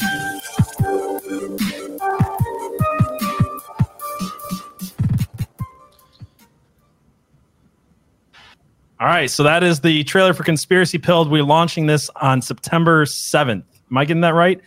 Yeah. Uh, at 7:03 p.m. Eastern Standard Time. That is when the first episode is going to be aired. So is that its own channel? Yeah, it is. Um, I can I can share it in chat with you guys really quick. Yeah, I'm really looking forward to this show you guys are doing. Like, I'm really hyped up to watch to watch you guys. I love this sort of stuff, and I don't believe all of the. I, I joke about it. There's some I I might be into, but I want to always know more information and I know you guys are going to be unbiased and giving both sides. So I'm I'm really looking forward to it. Well, that's that's what's funny to me about conspiracy theories is I feel like so many times people want to take a side, and what's really interesting about conspiracies to me is the mystery of them. I mean, sure, mm-hmm. there's some there's some we're going to talk about where it's like very obviously true, Um, one one we're going to open up with is MK Ultra, which we all know really happened. There's government documents on it, and there's other ones that are just obviously really silly. Um, you know, you can't, you know, they're fun to talk about though, and just see what people are saying. But I just think that the mystery of it, the not knowing, the questioning, is just fun in and of itself. So It'll be interesting if there's a crossover between Katie Zed's uh, true crime and the. Uh, We were and your guys' talking about that. Theory. me and me and Katie were talking about this. I guess we could we could chit chat a little bit th- about this on air. Uh, but we were talking about there's a true crime story coming up that me and Abby want to cover, and Katie Zed's been following it really well. So we might have I to have, have a been. So We should. I We you know what I'm talking about. So because it is true crime and conspiracy all wrapped into one case. Yeah. It's a really good story too, guys. It's. Am I allowed to say what it is? Sure, why not?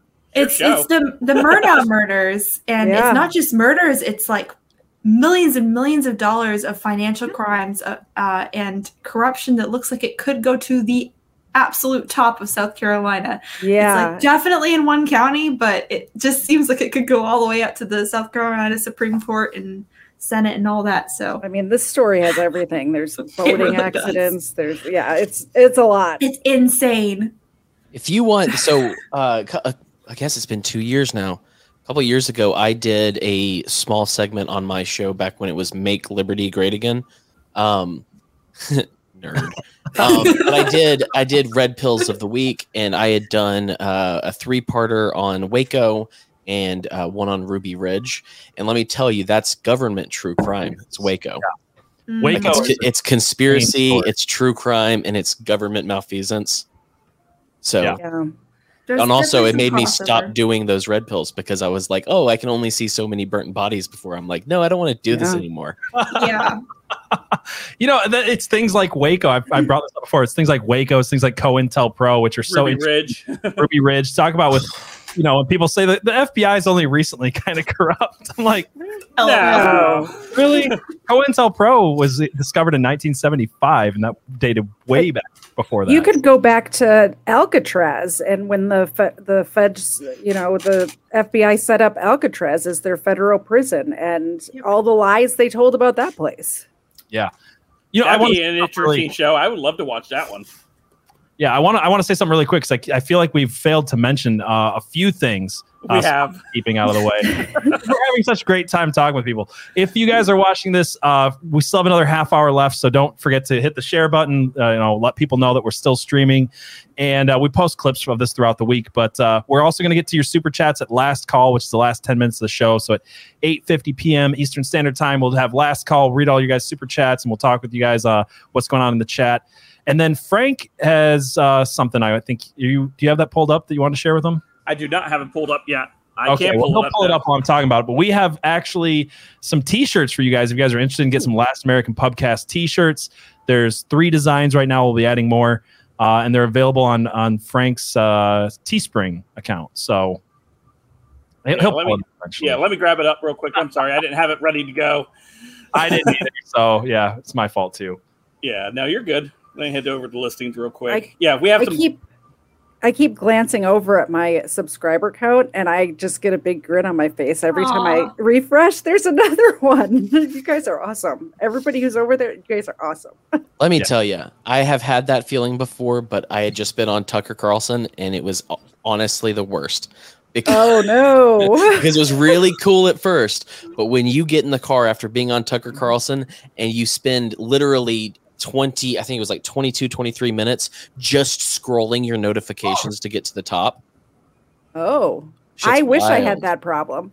so, so check it out. This is the last American, one of our designs here for our last American pubcast. Uh, Raise your glass is uh, this one here, and I really like this. Is one of my favorite ones here, and that's why I'm showing it. So if you guys want to uh, go to the Teespring store, which is listed right there, if you're watching on the show right now, uh, down on the bottom, you can click that and head over there. Uh, you know what's one great thing we should probably uh, look into doing? Maybe a mug or something. Um, I think a mug would be awesome. Yeah. yeah.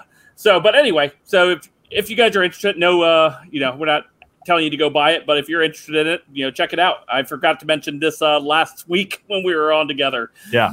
So, no, fantastic. Yeah, I'm sorry that we have to do all this housekeeping like right toward the end of the show. oh, I'll also say if you guys are listening to this, I will um, put the links in the description for the audio only listeners. And the best way you can find any of our stuff is just go to solo.to slash last American pubcast. It's got links for Abby, Frank, myself, the show. Um, so follow that stuff up. But yeah. Yeah, that was uh, fantastic. What uh, we were just talking about the conspiracy theories and things like that uh, just a minute ago, and it got me thinking about you know all of these uh, all of these cool stories that go untold. And now I actually know two people that are covering it yeah. on a uh, on a more of a current basis. So I'm pretty excited about that. And Cam, can you tell us a little bit about that Tucker Carlson experience? Because I didn't even know you were on Tucker. I think that's pretty cool. Yeah. So I made a joke on Twitter, and it's it was an old joke. But when I made that joke, which was, uh, you know, all girls are bi, you just have to de- determine if it's um, polar sexual. Not a bad joke. But um, Dave Weigel from the Washington Post retweeted it. And before I saw that he retweeted it, I saw people saying that he retweeted it and then that it was delete his retweet was removed because a, a woman named Felicia Sonmez, uh, who works with the Washington Post, uh, complained about it that he was allowed to retweet this and work at the Washington Post. Imagine liking jokes. right. And so that led to, you know, me just uh, making jokes on the side and uh, the Spectator asked me to write an article about it, and then Tucker asked me to go on on his show, and so that's the it's fun is what it, that was. Which I can. I can give you the link to the Tucker video if you actually want to see that. Yeah, throw it in there because I would love to pull it up for the uh, audience because I've never known anybody that's talked to Tucker before. I have to say, when I saw you on Tucker, I was I was proud to know you. Yeah, like I'm like, oh, my friend Cam's on Tucker yeah, throw it in the private chat, and I'll go ahead and uh and pull it up on video, or or uh, PJ can, or one of us, whoever can get. Yeah, it was pretty funny. While while you're pulling that up, I wanted to say. talking about conspiracies, I remember what got me thinking about conspiracies was Katie Zed said something about chemtrails and weather. What's, what's really funny about some about Fox News and talking about chemtrails? It was this year that, uh, or last year, whatever the Olympics were last. I don't remember. 2021. It was supposed to be 2020, but it got delayed to 2021. The Beijing Olympics. I was listening to Fox News and they said, yeah, because we know, and like this was like a story. They reported that uh, China does weather weather modification. They were worried about that with the Olympics, and it's just hilarious to me that sometimes conspiracy theories just become public facts on mainstream news, they and just, everybody pretends like it didn't just happen. Yeah, they say the quiet part out loud. All right, here we go. This is the clip uh, that Cam was on. Let's take a listen. So the so-called newsroom at the Washington Post is melting down tonight, not because the staff collectively realized, hey, we're in dishonorable dead-end jobs funded by a billionaire to attack his political enemies, and therefore we should probably quit on the basis of our conscience. No, they haven't figured that out. No, they're upset because one of the paper's reporters, a thoroughly beta character called Dave Weigel, retweeted a joke. Now, here it is. Before we read it, we do want to warn you this is a joke. It's not the result of some longitudinal study. It's a joke. Here's the joke Every girl is bi. You just have to figure out if it's polar or sexual. well, another reporter at the Post, Felicia Sonmez, flipped out and publicly demanded that Dave Weigel should be punished for liking the joke. And of course, the Post caved and issued the statement from Matea Gold, the managing editor or something, said, We won't tolerate this. And they suspended poor Dave Weigel with pay. He has so little dignity that he didn't resign. He's just waiting at home on Xbox to get back into the Post newsroom. What's amazing is that Dave Weigel previously defended the same reporter who got all mad when she was in trouble for a tweet about Kobe Bryant. Whoa, what a story. We wanted to get to the bottom of this. We want to talk to the man who wrote this dangerous, unauthorized, cruel, and insensitive joke against oppressed women, Cam Harless. And we found him and he joins us now. Cam, did you know that you would wreck a man's career with this joke when you wrote it? I, I didn't know that, but if I had known I'd done it, I probably would have done it earlier, I think. Based. it was an unintended benefit. Now, when you wrote this joke, did you mean to attack with verbal violence and dehumanize half the population of the United States? Well, not not no. I, uh, I, was, I was I was talking to some friends and in yeah in a group chat, and someone said this, and it was the first time I'd heard it. Apparently, this is an old joke, something from the '90s, um, but this is the first time I heard it, and I chuckled, and I thought I'm going to tweet that. It's first day of Pride, Pride Month. Why not see what happens? I thought 30 30 uh, likes, right? I think I'm at like 12 and a half thousand now.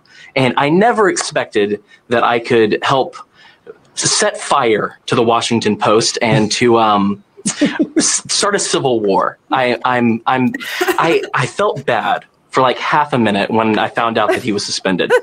And I don't think, I don't think anyone should be punished for retweeting a joke that I, I tweet. That's ridiculous. No, no. Um, but at the same time, I'm really happy that uh, you know I'm I'm profoundly against wars. So when I found out that Weigel was very pro Iraq war, I was like, maybe it wasn't such a bad thing that it was this guy that got that. You know what I mean? Why is it always the weakest and the most craven that are most in favor of sending other people's kids to die in pointless conflicts? Have you ever noticed that?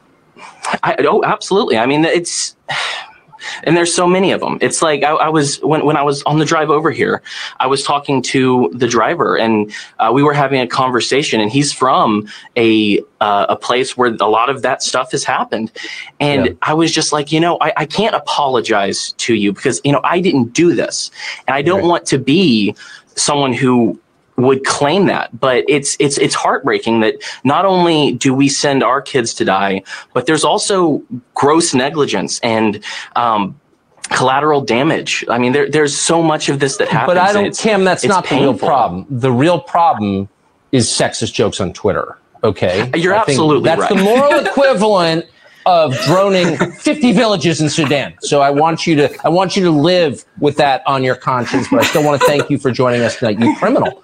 Good to see you. I'm a criminal. criminal. Good to see you. my favorite part of this, my favorite part of this is that the Washington Post ultimately could not decide if Felicia Sonmez was bipolar or bisexual. So they were just like, bye, Felicia.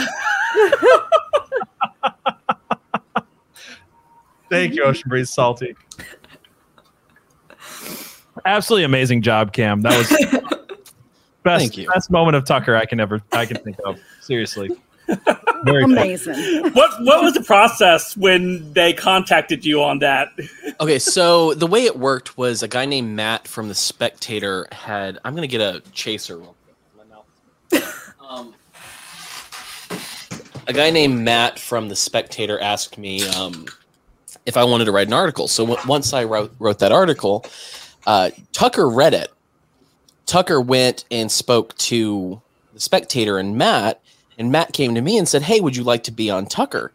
And someone had told me I was going to end up on Tucker, but I was like, "No, that's silly. That's not going to happen." Um, and then so he gave me their email, or he gave them mine. That's what it was. And uh, his producer Sammy emailed me, and then she called me and we talked. And uh, I was like, you know, I, I, I live stream every week. You know, I, I do I do a show every week. I've got everything set up where I can kind of look okay if I'm talking to him. Is that what you want to do? And they go, no, we're gonna drive you over to a studio in Tampa, and uh, we're we're gonna do it there. And uh, so they a big black SUV, like the ones that the CIA CIA uses to take people off the street and then murder them, shows up outside of my house. That's and I'm like, and I'm like, did I displease Tucker, or does he want me there? Right. Um. So yeah, I drove 45 minutes to the that little studio, and the the frustrating part is I'm uh you can oh Justin you can follow me at Ham Carlos on Twitter, or you can check out my YouTube youtube.com slash the mad ones or on any podcatcher. Boom! Promotion. Um but uh so the thing that threw me off is i'm really used to talking into a, into a camera but i can see all of you. I can i can read your body language. I can do all of that. And so most people didn't notice it but i noticed how many times i touched my damn nose because just looking into a camera lens and being able to hear him in one ear completely disconcerted me. So it, t- it took me a bit to get past that. They haven't Um, figured out to have the person's face on a screen that you're talking to at a, at a studio. they can do that, but it takes a direct line, and they barely found a studio for me to go to. It would probably been easier that you did it at home. Yeah. Right. right. Yeah. But yeah, they, they he did turn on the video right before, and so there was a literal thirty. I, I counted thirty-eight second delay, and I was like, "There's no way I'm watching it. That's not going to Yeah. happen. I'll be so confused." But yeah, Yeah. that was fun, man. That was that was a good time. Nice. Well, good. hey, You know, this reminds me. We got, I think, ten minutes before we get to the super chats. This reminds me of one more story that I we brought up. We want to talk about, uh, and that was the Ben Sh- Shapiro thing. So talking Well, about two stories. We still have two stories. Ew. Yeah, Ben Shapiro and a story from last week we didn't get a chance to talk about. We talked about it off air. She Hulk. Oh, Oh, my no. god. The She-Hulk first. Me and Abby watched She-Hulk and reviewed it on my show on Wartime Propaganda. And you know, I put my guests through some work. You know, Tucker Carlson, he might pick you up in a black SUV and scare the shit out of you. But I made Katie Zed watch they slash them. I made It was Abby- awful. oh, I downloaded that movie because it looked so bad. Katie Zed far worse because they slash them we thought was going to be a horror movie. And I'm like, okay, it's going to be a propaganda film, but it'll be a horror movie at least, a bad horror movie. I kind of like bad horror movies. It was not a horror movie at all, not even a and little. there was like It, it was graphic hardcore for sure. gay It was bad. porn. It was horrible. Did you say gay porn? Yes. yes. I'm not watching that now. That's No, okay. don't. Let me go to my, Delete it. let me Delete go it. to my Plex. I- Watch this. Fast for it was like I mean it was it was it was bad. It You better bad. believe I didn't download it. I mean, I didn't pay for it at least. It was bad in every single way. But what did you think of She-Hulk, Abby? That was not as bad, but it was it was something. You know, I watched I watched the second episode today, Yeah, and. I'm still holding out hope that it's going to turn out all right. But there's definitely moments where she's the whiniest. She's really doing a great job proving that women can do anything men can do, but whinier. Well, I mean, that's just reality. It's like yeah, it's a reality TV show. it, it, it's weird to see Marvel go from a superhero show to a victim show where every single character that is the main character is the victim. Because Yeah. that's exactly what She-Hulk is. She-Hulk gets the, these extraordinary powers, and yet somehow she finds a way to complain about it incessantly and be the victim in every single situation. She's So I- micro. the, the microaggressions are too great for her. Yeah, I haven't just watched it yet. and I, I will tonight. But I need you. I need to know before I do that. How how many times do you think I'm going to be um, saying? Shut up, Billy woman. Once every three and a half seconds because the pacing is extremely fast. Okay. That's the There are problem. definitely good moments.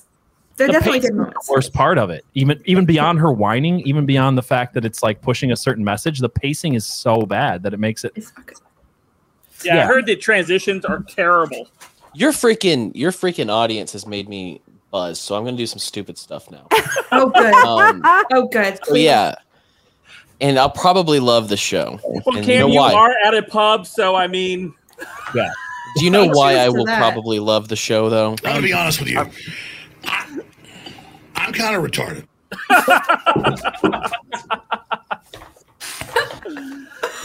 oh goodness. All right, for the Ben Shapiro story, cue it up. okay, sorry. Um, so Ben Shapiro this week uh, made a small appearance at some kind of uh, podcast conference. And now these articles are coming out saying we take full responsibility. Dallas Podcast Conference apologizes for the presence of conservative podcaster Ben Shapiro. So, uh, according to this article, it says the world's largest podcast conference holding an event in Dallas apologized Thursday for the presence of a conservative podcaster who showed up at his company's booth. So, what's weird to me is Daily Wire was allowed to have a booth, but it wasn't until Ben Shapiro walked in, Yeah. talked to the few people at his booth, and walked out because it's about as long as he was there, from what I've heard that uh, it, it caused this uproar where they literally tweeted podcast movement or at podcast movement on Twitter literally tweeted, Hi folks, we owe you an apology before sessions kick off for the day. Yesterday afternoon, Ben Shapiro briefly visited the PM22 Expo near the Daily Wire booth. Though he was not registered for, or expected, we take full responsibility for the harm done by his presence. I just want to know, like, how insecure, like, is this She Hulk level insecure where you are harmed by the presence of someone you, uh, of a five foot nine Orthodox Jew? Right. It's his company. Like he had a booth. It's his company. He owns the like what? Yeah, he wasn't expected, but he was certainly allowed to show up. Yeah. This goes right back to what Abby had talked about earlier t- in tonight, talking about how they're trying to uh, make us the most undesirable people around. Exactly. God forbid that a conservative was on the premises at the same time that everybody else was. Let's be honest. I I would not want to see Ben Shapiro either, but that's just personal. Um, but no, th- that's what's crazy is you see Ben Shapiro and that you hear them talk. I felt like I was in danger with Ben Shapiro around. I'm like, what are you, four foot three and, and anemic? What kind of person are you where you'd be in danger by Ben Shapiro? Um, actually, I'm going to add it. Shut up, Ben. You're you're gonna be okay. That was a pretty good impression. Yeah, it was. I, I, next time you come on the show, Cam, I think you need to be at this level of drinks in. you didn't pregame with us. That was the issue. Hey, dude, I I I have five children. It's hard to pregame, but once I get once I get there, You know, as someone who has felt the emotional pain and just real Ben uh, Shapiro? tra- trauma, internal trauma of being in close proximity to Ben Shapiro, I just want to say, everyone who came forward on the internet uh, the past couple days, just the courage. I can't even keep a straight face. one of my It one of my speaks to a bigger issue. one of my favorite memes I've ever made is a picture of Ben Shapiro, and on it it says, um, uh, "Mom told me that you have to uh, actually look for me next time we play hide and seek because that's who he is to me." But the real important thing about this is really easy to laugh about it, but Ben is a moderate conservative. That's the point I was gonna make. Very, very moderate. Yeah, yes, he's oh, okay. I he's can't not. say that word. He's he's nowhere near like the far right extremists or whatever.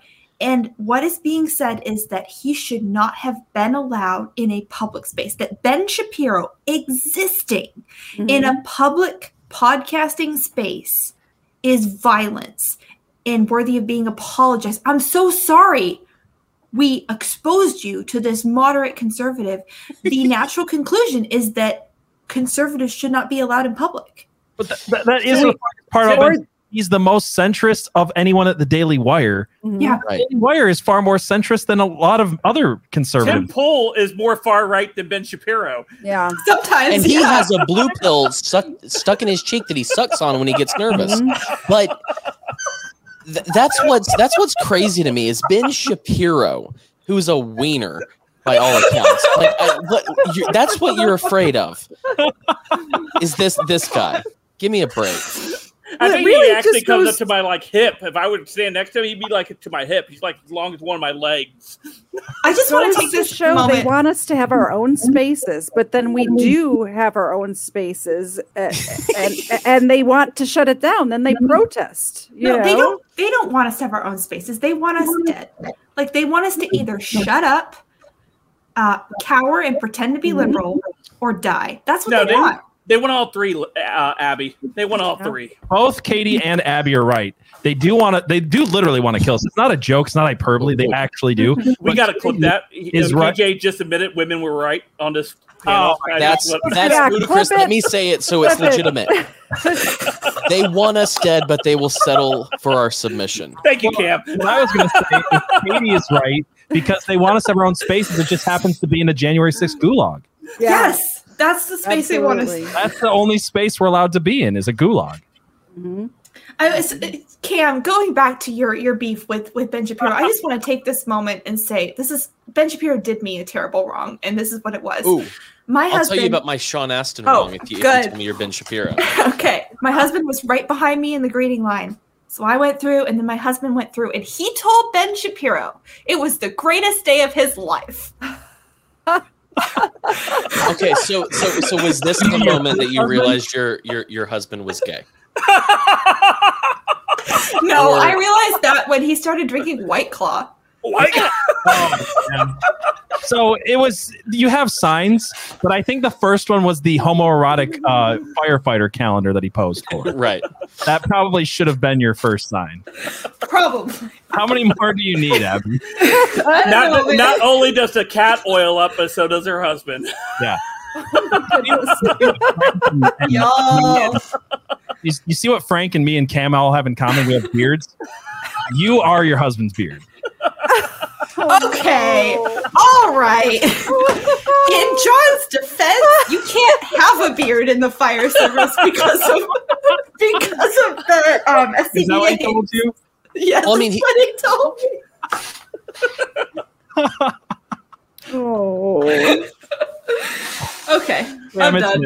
joke for reading that. we we, we have reached the uh, the the final call. So everyone has super chatted or has any questions, you guys will. This is your time to be recognized. Uh, so we'll go through and give the thanks to the uh, super chatters who is uh, super chatting, give them a little bit of time in the spotlight.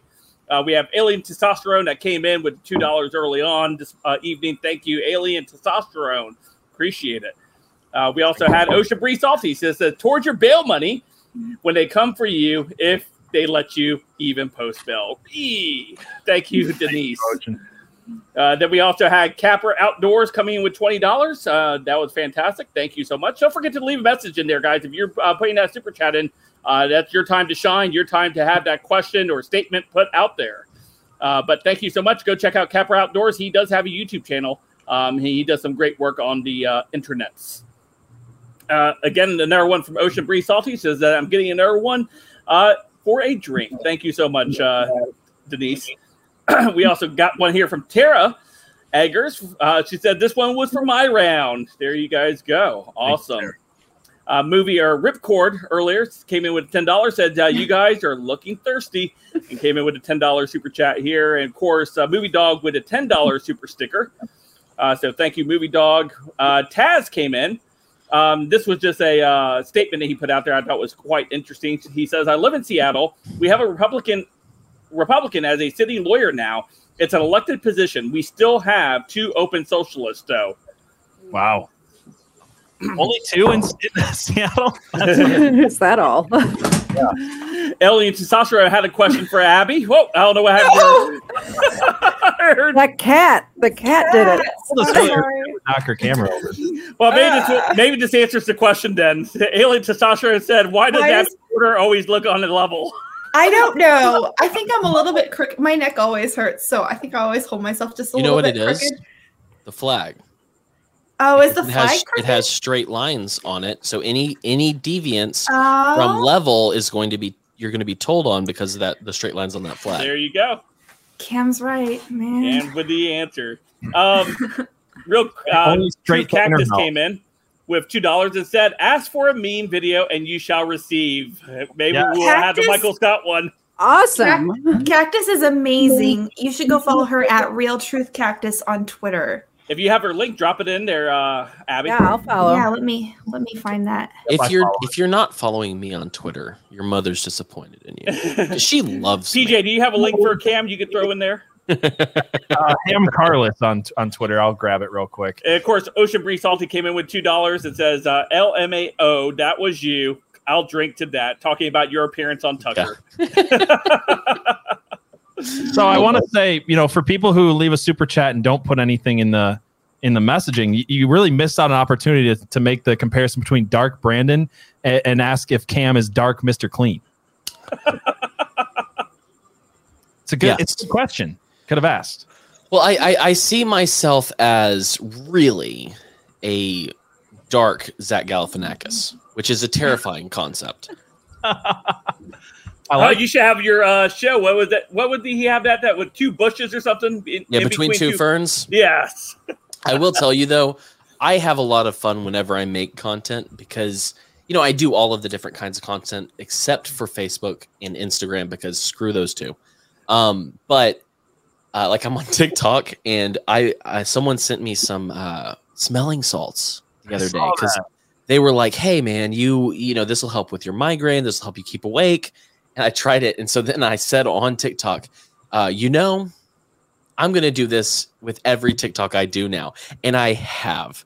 And I find it absolutely hilarious. I don't care if you think it's funny or not. I love it. Um, and it hurts. So I'm also on TikTok if you want to see me torture myself for fun.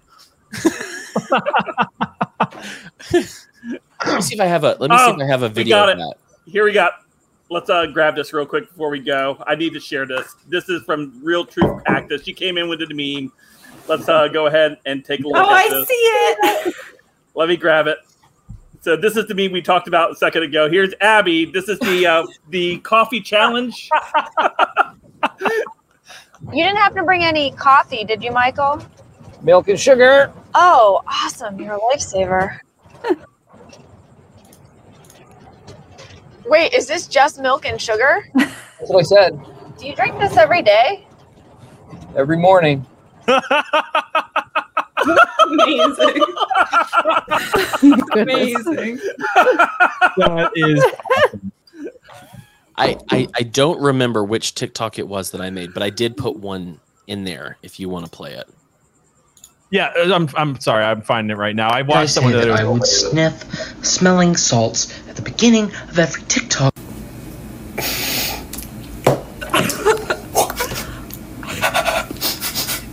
because you're an idiot. You're an idiot.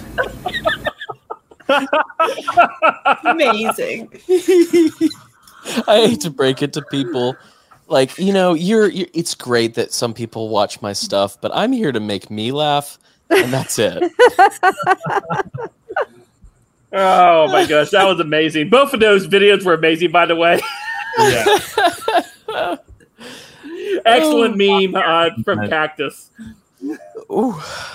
I think Boy, I I will am pin that at the very top of the buzzed. Last American Pubcast Twitter. Yeah. Uh, yeah, could you like throw the? I mean, not to be too needy here, but it, could you throw the uh the YouTube link for me in the chat? You I don't got know if you did that or not. I've had too much to drink. you got that, PJ? I'm grabbing it right now. The ma- uh, YouTube.com slash the mad ones. That's all you need to know. I was just nice, watching nice one of unique your- URL you have there. Yeah. So the so-called newsroom at the Washington Post is melting.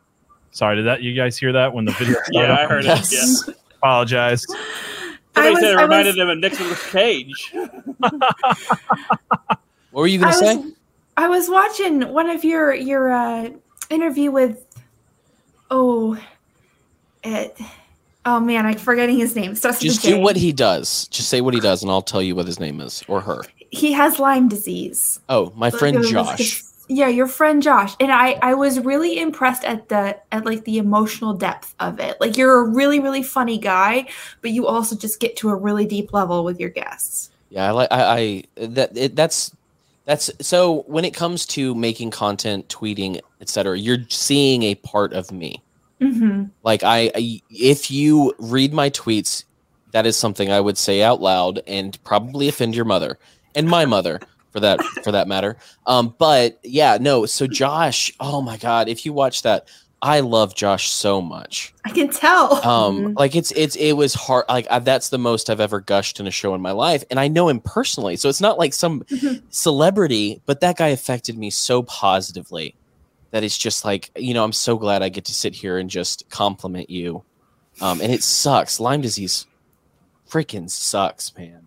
He really got the short end of the stick. I can tell. But you you Wow. seem to have a theme of like overcoming on your channel, which I Oh, really yeah. appreciate. uh, hope is is the primary um well hope of the show like i want to push people into the you know being hopeful into having motivation to to carry on but even more so i really hope people find jesus but that's happened a couple times I, I have had people message me who said, Hey, either I rededicated myself to the Lord or I became a Christian because of your show. And at that point, I was like, I'm not doing many Christian shows at this point. So you just like the way I talk about it when it comes up. And I was like, Thank you, Lord, doing something right. That's That's absolutely You incredible. are, yeah. But Well, yeah, we've- so Well, we've reached the end of our pubcast. The closed sign is being put up there already. The open sign has been turned off. Uh, we do have some great guests coming up uh, next week. We have the Cajun Libertarian, right? Is that, is that Very correct? excited for that. Yeah. Yeah, and then the I uh, think you following followed me. The following week, we also have the fake news critic, uh, which is Drone Tech here on YouTube. You guys can find him there as well. Uh, but next two weeks will be awesome. Uh, this week's two guests were fantastic Katie Zed and Cam. Thank you so much for coming on by the pub. We do appreciate you. you. guys. Uh, any closing words from the two of you guys before you, we get out of here for the evening? Well, you know what? I'll just leave you with the words I end every show with. Uh, you have a chance to be a light in the world, so go light it up. Woo! I don't know how I can follow that. Yeah, you. Well, I mean, just like flip them off or something. That'll be wild enough that it'll be. I want to Memorable. say thank you to your wonderful audience uh, for getting me to that unique URL. I'm going to drop my link in the in the chat again if anybody missed it. Mm-hmm. Um, but I hope everybody comes and checks out my North Korea show Yes. tomorrow Oh. because it's going to be good. Four o'clock, tomorrow- right? Four o'clock tomorrow. Um, and I stream on YouTube and Twitch, but nobody watches on Twitch. But you know, I'm hoping maybe someday it'll catch on. I don't know, but Um, come join join the, the di- my Discord server. You can call in if you have any thoughts about it. Can I just say one more thing? Absolutely. Um, so like I love I do theme months sometimes. Every now and then I get a wild hair and there's a theme month. Uh, every so o- October and December are theme months no matter what. Which I'm so excited about this December. But before I say that, um, October is going to be. I was like, oh, let's do Halloween. Let's do Spooky Month. But what it turned out, what it's turned out to be, is an Unseen Realm Month. So we're Hmm. going to be Oh. talking about a lot of uh, spiritual stuff and um, like things that a lot of people don't talk about. I need to fill one more spot, but that's going to be incredible. Um, and then after that, uh, the first two people I happened to talk to about the November shows were both named Nick, and so I found two more people named Nick, and so no- November is Nick, Nick November. November. Nick and, November. and I o- I have only talked to one person for December so far, and it's Santa Claus. It's legitimately a guy who runs a, a an academy for Santa Clauses. And he's gonna Amazing. he's gonna come up in full dress. He's gonna be in his his um North Pole studio. Dude, I'm so I'm so thrilled. But yeah, so just yeah, youtube.com slash the Mad Ones. Please follow me. I'm I'd like to Cam's make show money is- someday. Cam's show is awesome, guys. Seriously, check it out. Um, I I always catch the replay, and uh, I'm never disappointed. And you never know what you're going to get with Cam's Yeah. show. It's not like he talks to everybody, and it's just it's it's just always very interesting. That's awesome. Yeah, go check it out, everyone. Uh, PJ, do you want to close us out with uh, last yeah. words? So again, thank you guys for our guests, Cam, Katie. You guys were awesome. Just glad that I'm super excited to have Abby on as a new full time panelist. Can't wait for Tom to return.